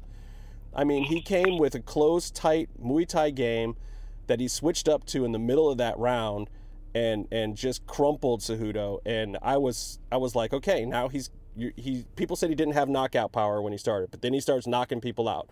Now people, you know, people said he didn't have dirty boxing or inside work. He was all just footwork and movement. Now he came on the inside on somebody, put some knees right up in his ribs and took him out, you know? So what is what is left? I mean, he might actually be the pound for pound champ. I don't know if I believe in these pound for pound rankings, but, you know, all said and done, currently fighting right now, he might just very well be it. Yeah, I could see that for sure, man. Uh, I know, I think Joe Rogan said that at the end, that he thought he was, um, and I could see that for sure. Well, and it's tough because leading in, and this is a great segue into to the, the title fight, which is another fight I want to talk to you about because I'm sure you got some yeah. good opinions on this thing. You know, the guy who a week ago today I would have said is still the pound-for-pound champ, no matter what anybody said, would be John Bones Jones. This fool has had a career, and other than the one asterisk blemish, blemish on his career from Matt Hamill, you know, yeah. is really undefeated. And but we're not just talking undefeated like normal guys. We're talking like beat former champions, beat the best in the world, you know, and has really taken it to a whole division. Outside of the ring troubles aside, John Bones Jones was a nightmare for that whole division. And I said this on my podcast last week that he takes it to guys with their style. with their style. And he said the scariest thing last week, he said that he was going to fight O S P Southpaw. He's not a Southpaw. And sure enough, when that bell rang, I'm like, oh my God, John Jones just did it. He went lefty. And I think it really did throw O S P off to the point where O S P started standing traditional halfway through that first round. And I know Jones looked a little rusty, but you got to give him credit for the fact that something he did at the very beginning of the fight probably won him the whole fight easily by throwing O S P off right from the very start. That's that's the biggest thing about him, man. He always, like you said on that uh, on your podcast, he always fights the other guy's style, like he did with Chael, like he did, you know, everybody. He always goes in their way, and he freaking just. It's unreal the things the guy can do when he puts his mind to it. And, you know, he, he's been out for a long time, so there's a little bit of rust. And O S P landed a couple good shots, you know. He did. Um, he's a tough guy. I was there at uh, Strikeforce Nashville, man. Uh, O S P was in the dark match, and uh, the one where the brawl broke out between the D S crew. Oh, yeah. And Miller and all that stuff. I was there, and O S P's wife was literally right next to me. Oh, my gosh. She was... And he knocked the dude out in eleven seconds, and she was screaming her head off. She was like, that's my husband. That's my husband. And uh, it, was, it was awesome, man. And so I've kind of always had, like, a sentimental spot in my heart for him, from being there, you know, literally right next to his wife and seeing how happy she was, you know. That, that, that's just awesome to see someone uh, do that. Because he was on a kind of – his career started kind of iffy. He lost some. Right. Uh, he, he, I think he was on a – like, a, he had a losing record at the time. I think, when I seen him. And then he started building the thing, and he got the U F C, and he did well. And uh, he, he looks pretty good. But Jones, man, I think I think he's still going to be the – I think he's going to get back on the track, and he's going to be the pound-for-pound king, man. That's what I think. Well, I mean, I think the real question stemming from this fight, you know, for anybody who didn't see it, basically John Jones won. It was a very clear victory, but at the same time, it wasn't the same level of excitement that John Jones normally brings. It wasn't quite as clean and as crisp. He didn't really yeah. hurt O S P uh, visually that much, but we found out after the fact that uh, O S P had a broken arm, you know, which is like, okay, that's no joke. And, and kudos to O S P for staying in there that whole time. I don't know exactly when the break occurred, um, but... Geez, you know, but at the same time, you would think that if John Jones put that kind of hurt on another man, you expect to see a little more of it in the ring. You expect to see him take that dude out. And, and we didn't really see that from John this time. I think a little bit of that killer instinct was not quite there. He says it was because of the last minute replacement. Um, who knows? I don't know if that's really what would cause him to be a little off his game like that or not, but you know, I can't take it away from the man one way or the other that He went in there. He did what he had to do to win. And, uh, yeah, maybe it wasn't as impressive as we all expected. But kudos I, to O S P for that. I feel like uh, I feel like John Jones is kind of like a, he, he takes emotion into things. You know, uh, when he fought Rashad, um, he said he. I felt like he could have finished him a couple times. Yeah, but I felt sure. like he didn't do it because it, of respect. You know, so I don't know if uh, he was just thrown off because he wanted to kill Daniel Cormier so bad, and he just just wanted to beat O S P. You know, I, I don't know if it was just ring rust or whatever, but I felt like maybe he fights some emotion or something. I don't know. Well, I think that is the one thing to still look forward to, though. That is the element that wasn't present in this fight. There was not that level of distaste and dislike for each other that Jones and Cormier have that you are going to get when they fight again. Um, I, at this point in time, it's Tuesday afternoon right now. We're recording this. It has not been announced whether or not they're going to be on U F C two hundred. That could come out tomorrow. Cormier was at the doctor's office yesterday getting his M R Is done. I'm sure Jones is waiting on his medical clearances from his fight, but I'm I'm pretty sure he's good to go. So that announcement could happen, and I think that that, that vitriol and that hate that these guys have, I mean, it is like something we see in wrestling, but in wrestling they write most of that. You know, it's not always a shoot. These guys, I really think it's pretty much all shoot. You know, they may come up with a couple of fun, funny things to say here and there, but it's because they legitimately do not like each other. I mean, after the fight, you know, John Jones was very respectful in the ring and everything, and as he's walking away, Cormier's sitting there doing commentary. He throws him the bird. It still happened. Yeah, he gave him the f- finger as he's walking out of the cage, and I was about to turn it off and turn on the post-fight stuff, and, uh... I, there he is. John Jones flips Cormier off, and Cormier's just sitting there like, man, I just talked nice about you through this whole match, and here you go starting this shit again. The money fight, dude. There's so much money. Like, everyone's just going to throw their fucking cash at that. It, it's going to be some big shit. The whole lead up, the press conference. I mean, the last time they had to break them the fuck apart, and it was a huge ordeal. Oh, yeah, Cormier so, I mean, threw a shoe at him. Yeah. This time, who the fuck knows a shoe, honestly, man? I know. You know, I mean, uh, fucking, it's going to be unreal to lead up this time. It's going to be crazy. I can't wait. You know, when this gets announced, whenever the fuck it happens, it's going to be great. You know, you think they're going to do it now? You think they're going to try to do two hundred? You don't think they'll try to save it? Well, I mean, the real question, the real question is, for guys like you and me, does that fight supplant Diaz versus McGregor? Is that fight big enough to make us not mad at the U F C if this Conor McGregor thing doesn't get wrapped up? Because as of right now, Conor's just trolling the internet, saying, I'm back on the card, everything's fine, much respect to Dana and Lorenzo. And Dana's out there saying that that's complete nonsense, and the fight is not back on. It absolutely is not happening at U F C two hundred. Stay tuned for fight announcements. I mean, so I think the real question is, you know, is Jones Cormier big enough for us fight fans to not be mad at the U F C for losing McGregor Diaz? I think I would rather see Jones Cormier. I think so myself. I think so too. Yeah, I think so for sure. It's it's an actual competitive. I mean, to me, it's more competitive because I feel like McGregor was. I mean, I don't know. He he looked really strong in the first round, but he beat the shit out of Diaz, and if he couldn't knock Diaz, what's going to happen next? I don't know. I, I don't know. I, I just feel like he needs to spend that one forty-five pound belt. That's what he needs to do. That's what I think he should do. Well, and I think Dana um, wants him to do that too, and I think I think that's part of why this whole thing has gone as far as it has, because I think Dana's sitting there going, look, Connor, you asked us for this damn fight.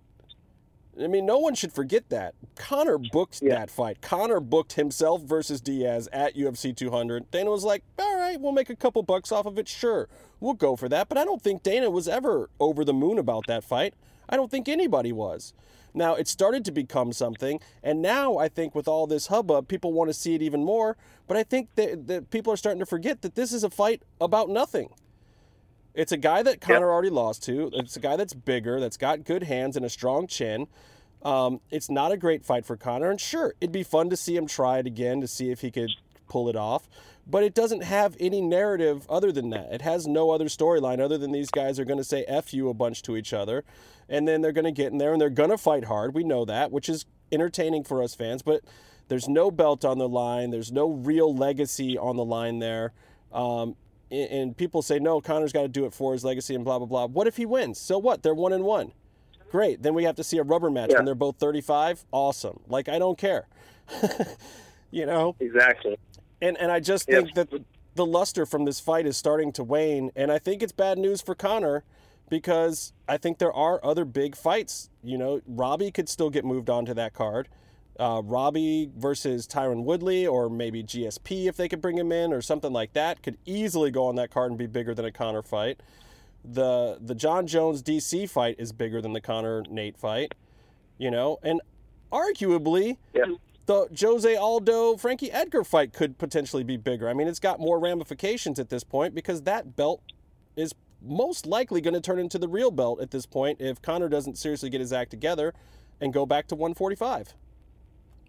Yeah, for sure, man. And, uh, and I mean, Edgar, I think, could beat Connor at any time, honestly. I, that was the one guy I thought would take him, because Edgar's just, his chin is unreal. I mean, uh, you know, Gray Maynard beat him like a freaking, I don't even, it was, it was like a murder in the ring. He just bounced around and came back.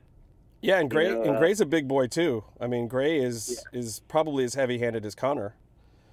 Um, yeah, and so, I mean, I, I feel like that, that Edgar was a guy that, that Connor did not want to fight. So, um, I don't know, you know. Uh, I feel like that that, that could be, be a big deal. You know, that that should probably become the main belt, because I don't think Connor, if he fucks around some more and he goes against Nick again, I think he might lose again, and I don't know what he'll do after that. Because he's already talking about retiring after one loss. Honestly, I, I want to see Connor messing around. I want to see Connor become more of a Chael Sonnen character. I want to see him get big fights that don't necessarily matter, where he can hype it up, talk the talk, go again, go in there against somebody that we all know is fun, like Diaz. I like Connor in that role better than trying to hold up a whole division or to take on all comers at one forty-five. He told that story. He sung that song. It was really entertaining to watch.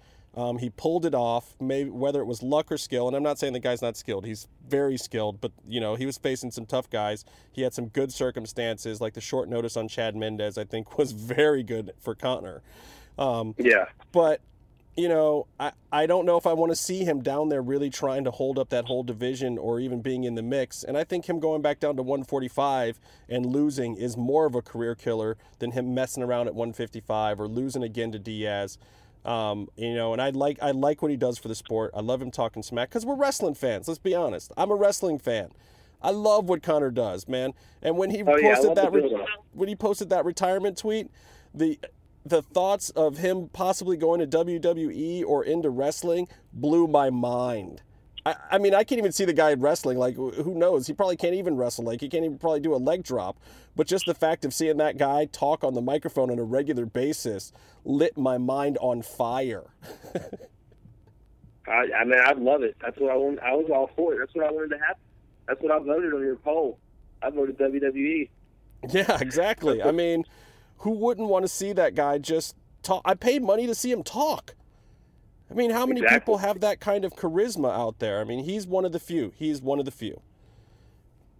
He's got the gifts, man. He's one, he's he's a big money draw, and and I think I don't know the reason why I I don't want him to lose. As long as he I lose over and over, you know, after he loses so many times, then how many times can he can have a you know convincing sell with just his his mouth, uh, you know?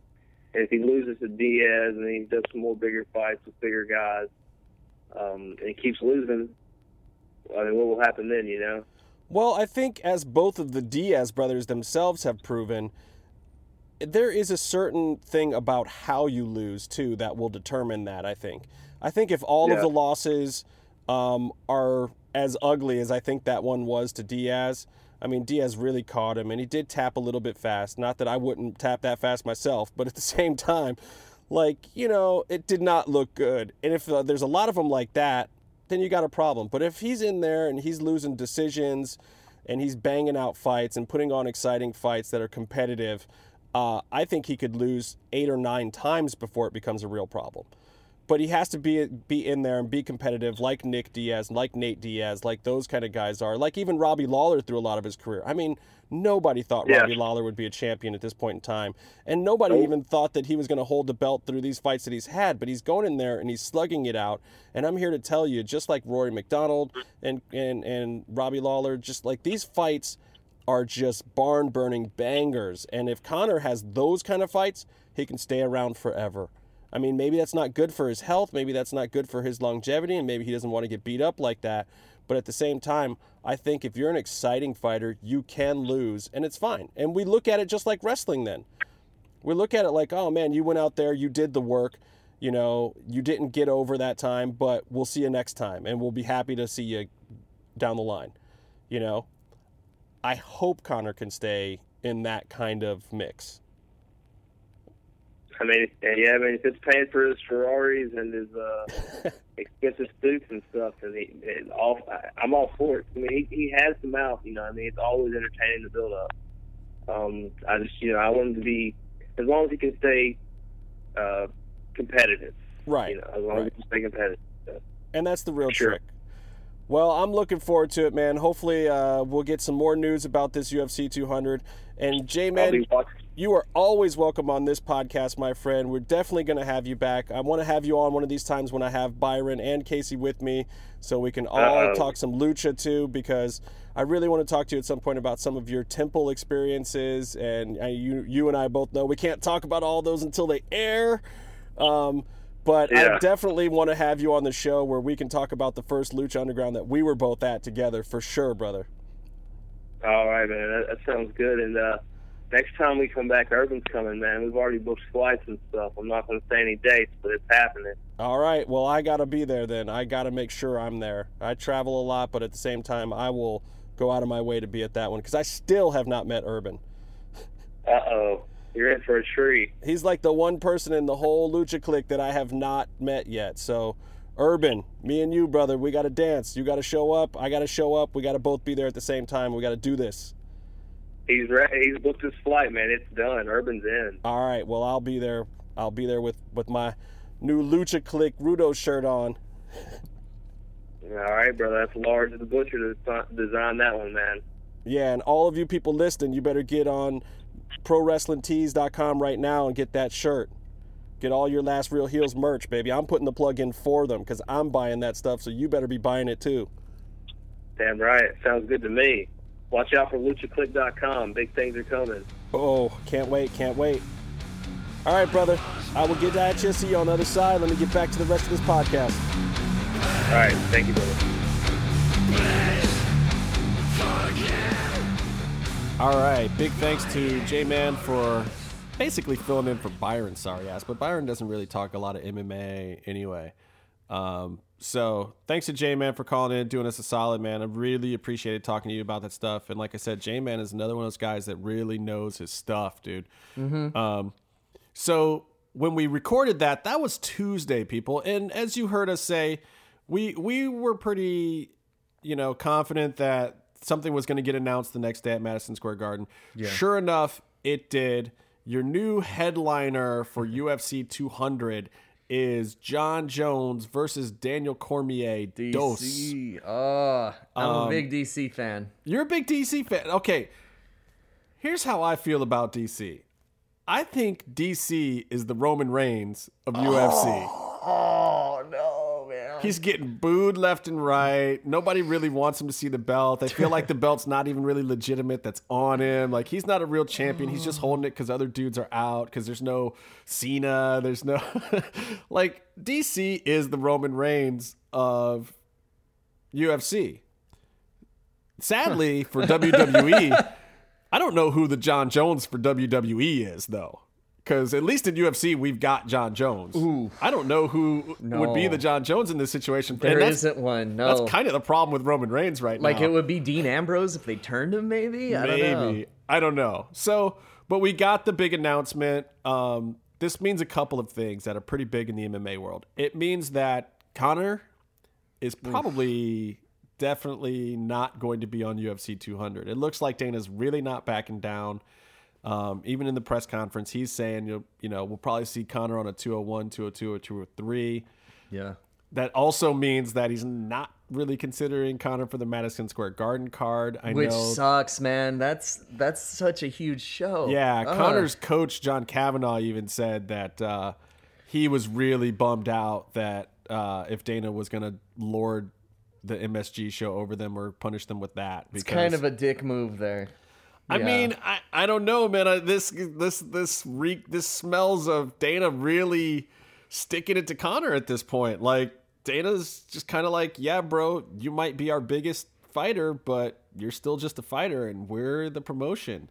And I don't know how I feel about that. Like, on one hand, it's like, you got to live up to your obligations. You got to live up to your contracts.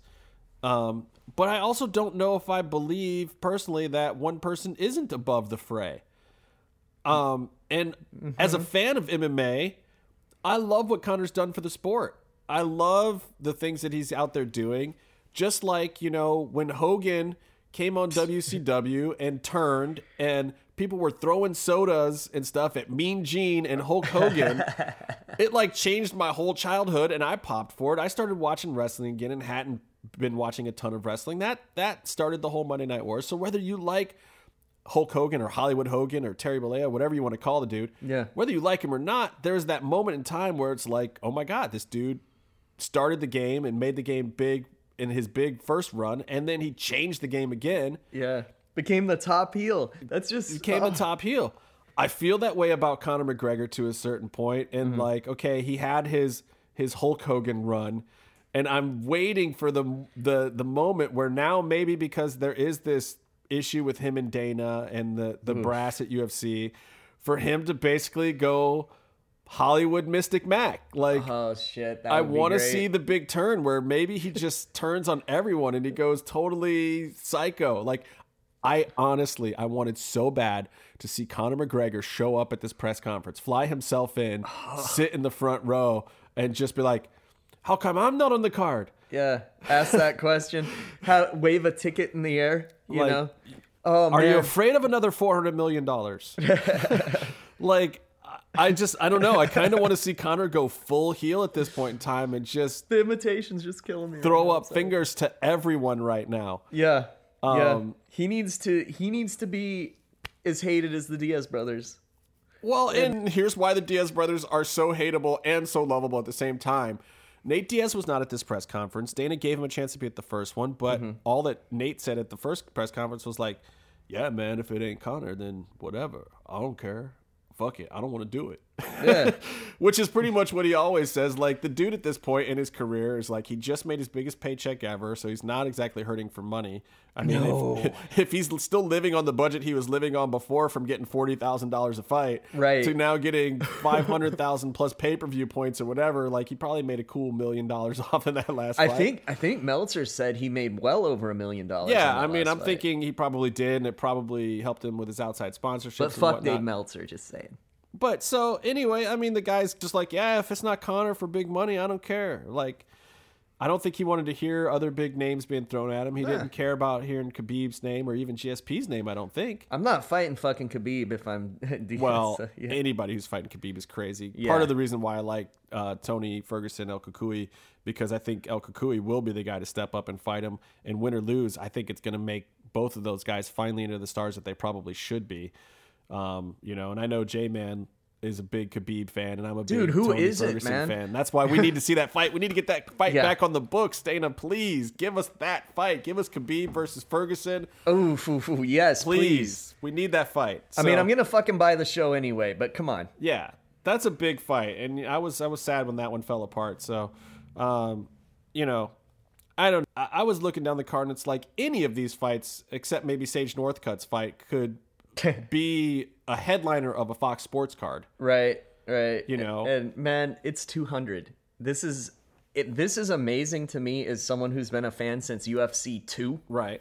That it's at two hundred right now. It's just fucking nuts, man. Right. And this and this is for a company too that's not numbering every single show. Like the Fox no. Sports shows and the and the Fight Pass shows and the regular Fox Uh, shows don't even count in that number. No, I don't even know how many total U F C events there have been, but in the past oh, few man. years, man, they have stepped it up. I mean, seems like there's one every week now. Well, yeah, and it's like it, it, it was amazing four years ago when they went to almost the W W E model of doing a pay-per-view every month. Right. You yeah. know, that was like, everyone was like, oh, that's too much M M A. This will never work. Mm-mm. And at first, it was a little slow. There were some serious duds. There was a couple cards in there that I either didn't pay for and I went to like a B-dubs or someplace to watch them, or when I did pay for them, I was like, eh, I could, yeah, I could like to have that fifty dollars back in my pocket. There were some regrettable shows in there. There was definitely. a couple, but then it started to pick up. And I think the good part about it was U F C realized the need for stars to a certain extent. Yeah. And they did have an issue where for a while, like John Jones, Anderson Silva, and G S P really like were their only stars. Like they had kind of Kanan Junior at the top, but those yeah. guys weren't fighting that much, and Shane Carwin was in and out, and like the, the belt up at the mm-hmm. top was moving around too much to really make a huge star after Brock was kind of out of right. the picture. And two oh five would move around a lot, but that's what I liked about two oh five. Well, two oh five got really exciting in the period between Chuck Liddell and John Jones. Right, right. Nobody seemed to be able to hold the belt for more than a fight. Like Forrest Griffin had it for one fight. Rashad yeah. had it for one fight. Machida had it for a couple, I Two? think. Shogun had it for a little bit. Yeah. Like, Uh, what Rampage? Oh, like shit. every like yeah. the belt just moved, man. That two oh five belt was just like the hot potato. As opposed to now, where most of the belts are moving like because of injuries and shit. That just kind of there's a lot of interim stuff going on the last year or so. It's... Well, and it goes to to D J's credit from his fight this past week that he. It, He says he doesn't want to jump up. A lot of people are calling for him to fight Dominic Cruz or Ooh. Dillashaw or maybe move up to one thirty-five. But right. I mean, the guy has earned the right to just dominate at one twenty-five if he really wants to. It's not ever going to pop huge numbers, but if that's the legacy that he wants, that he was the most dominant, the first and only right now U F C flyweight champion and then one of the most dominant champions of all time, if that's the mm-hmm. legacy that he wants to leave, I think that that story itself can become exciting after a while. And I mean, his fights are exciting as fuck, man. I, I just I just love the speed to everything in these lower weight classes. And see, that's the other thing that they did that they that made these pay-per-views monthly better is we have women fighting and we have more weight classes. Yeah, yeah. And I there's mean, been some talk. They've announced uh, they've announced a flyweight women's fight now, I think. So huh. there's been some talk and people are wondering. And and Cyborg is coming in and fighting at a catchweight one forty. So Oof. I mean, potentially in U F C you could see a one twenty-five belt, yeah, something in between their their two current belts, and then you could potentially see a one forty-five belt or division up above it. I mean, I, I would feel bad for Invicta because I really like Invicta, but you know, being realistic, yeah. it's not as big a show. And I love you, Julie Kenzie, and I love what you and Shannon are doing with Invicta. At the same time, U F C might just raid you guys out, but yeah, but if there's still. I think there's still room for Invicta, even if they do add more women's weight classes in the U F C. And I think that Dana is, was smart in playing it slowly. Mm-hmm. You pick two weight classes that you can push a lot of fighters into. But there's a lot of fighters right now that would benefit from having um, some different weight classes. Like I think maybe uh, you see a Jessica I. She's been really good at one thirty-five in the women's division. But I think mm-hmm. maybe she could get down to one twenty-five. And right there, she could be a dominant force and be yeah. a name in twenty-five. And I think there's yeah. a couple other fighters that... Because she is small for her division. Yeah, I think there's a couple other fighters that, that went up or are cutting too much to get down to one fifteen right now. Yeah. Um, you know, so maybe another division in there. Maybe there are finally enough fighters that it could be exciting. I think they were right to hold off. And maybe they do another Ultimate Fighter where they bring in a, a bunch of those girls at that weight. But it, yeah, make that the tournament again. Yeah, yeah, and that would that would raid Invicta again probably, and, which would stink for them. But Invicta's done a great job of of rebuilding their ranks and you know filling in those gaps where they lost the one thirty-five and one fifteen. So you know maybe they can you know take more time and with the help from U F C rebuild those divisions because I think it is a good. Second place for women to be fighting. Um, I'm looking forward to the Brazil card. I'm looking forward to, to U F C two hundred. I gotta yeah. watch this uh, Jones Cormier embedded. Did you hear the fire those guys were spitting at each other at the I press love conference? It. it is wrestling. It is so great. I mean, but I don't even. Uh, it's but it's not because it's no. a shoot. No, it's a shoot. They fucking hate each other. Because okay, like oh D C God. knows what he's doing though. I mean, the guy grew up a huge ass wrestling fan. If you've ever heard him on, you know, Stone Cold's podcast or whatever. Yeah. You know, it's like uh, he knows his shit, and well, he knows what stu- he's doing. He's a student of the game, but and I he think... he means everything he is saying. I, I agree. It's but, not. They're not going to shake hands and be friends after this fight. But he's a student of the game. Like when he knew he was doing commentary on U F C one ninety-seven, he went and watched like every fighter's fights that he was doing. He did the fight pass. He did the main event. Mm-hmm. He talked very neutrally about John Jones the whole time. Um, mm-hmm. Me and J-Man just were talking about how he, he, you know, John Jones threw him the finger at the end of the fight, but it was almost kind of jacked up because D C was actually very favorable to John Jones in the commentary in a lot yeah, of ways. Yeah, but he couldn't hear it. He probably thought the dude was burying him the whole time. Well, but at the same time, he wasn't burying him. And it, I swear to God, it almost makes Cormier more of a heel. That he is so nice, that he's this Olympian, that he's this smart and intelligent, that he can get on Fox and wear the suits and be the commentator. I think it makes D C just less likable because he's he's the guy that none of us can be. Yeah. That's I can true. be John Jones. I can get pulled over. I can be a fuck up. Like I can, I can go to the club on the weekend and do some blow and this, that, and the other thing. Like I can't be Daniel Cormier. I'm never going to the Olympics. I'm never sitting on a Fox desk. I mean, yeah. given I'm never going to be John Jones either because I'm never going to be a champion. But that guy, fuck man, he's but great. But at the same time, I feel like I feel like crowds are popping for John Jones right now because he's more realistic. He's somebody that they can see. They want to see his redemption. They want to see him back in the ring. Yeah. His performance this past week didn't do a lot for that. But looking at that fight, you know, thinking about it now, it's like John Jones didn't come after it like we wanted him to. But at the same time, he put in good work, mm-hmm. and he won the fight handily. And O S P uh, was outmatched. John Jones came at him lefty, like I said, yep. with J-Man. uh, and like I had predicted last week when he said he was going to do that, he did do that. Don't discount that, people. It threw O S P off. And John Jones might still be one of the greatest out there. Don't judge him by that performance. Let's see what he brings against D C, somebody he's got a real game plan for. And I'm excited. This isn't a warm-up fight like the yeah. last one, right? Like, I mean, come on. That was, that was his tune-up bout before this one. And, uh, you know, it being M M A, anything can happen, but come on. Yeah. He fought the dude lefty the whole time. That's just... I, I got a couple questions uh, on the internet about the Conor situation. Mm-hmm. So here's where here's where I think we're at right now. Dana has said that he that they're not finished. He said that at the press conference.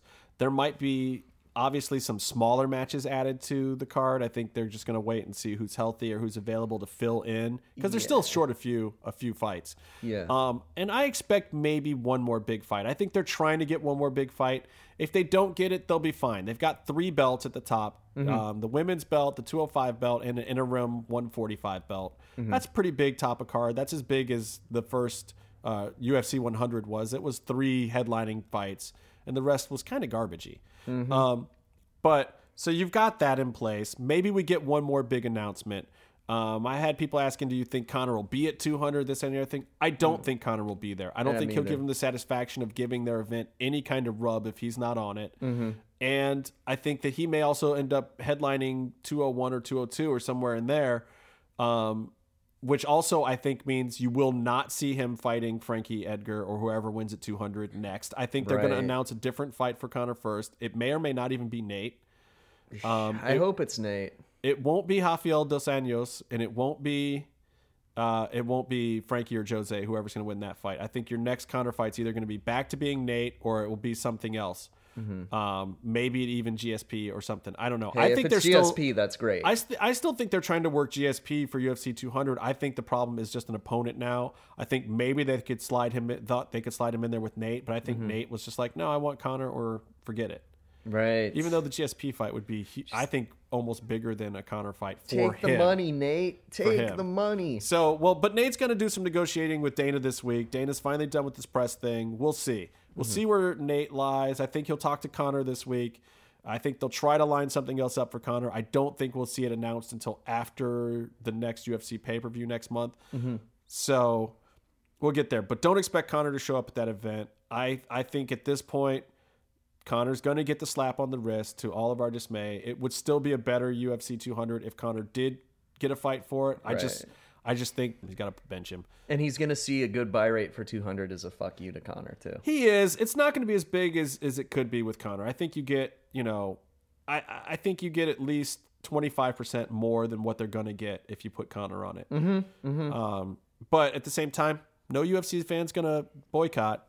You guys can all say, oh, no, it's nothing without Connor. But at the same time, you're all going to buy it. So exactly. Anybody who's listening to this podcast is probably already got plans to be watching U F C two hundred, even the yeah. wrestling fans. Yeah, yeah. So sadly, that means that Dana, in this particular scenario, there's a lot of other scenarios where Connor would have won. Mm-hmm. I think with U F C two hundred, Dana wins this this battle, and that's just the final score. Yeah, yeah. So that's it for this week, folks. Um, stay tuned next week. Hopefully Byron will be back so we can just call him the bitch that he is for leaving us this week. Yeah, fuck you, Byron. Yeah, thanks, Byron. Thanks for nothing, man. Thanks for nothing. Just left us high and dry. So, and I hope you guys still enjoyed it. Last week's uh, episode was our highest rated episode ever, so thank you to everyone who listened last week. Keep listening, and until next time, stay calm and stay in the mix.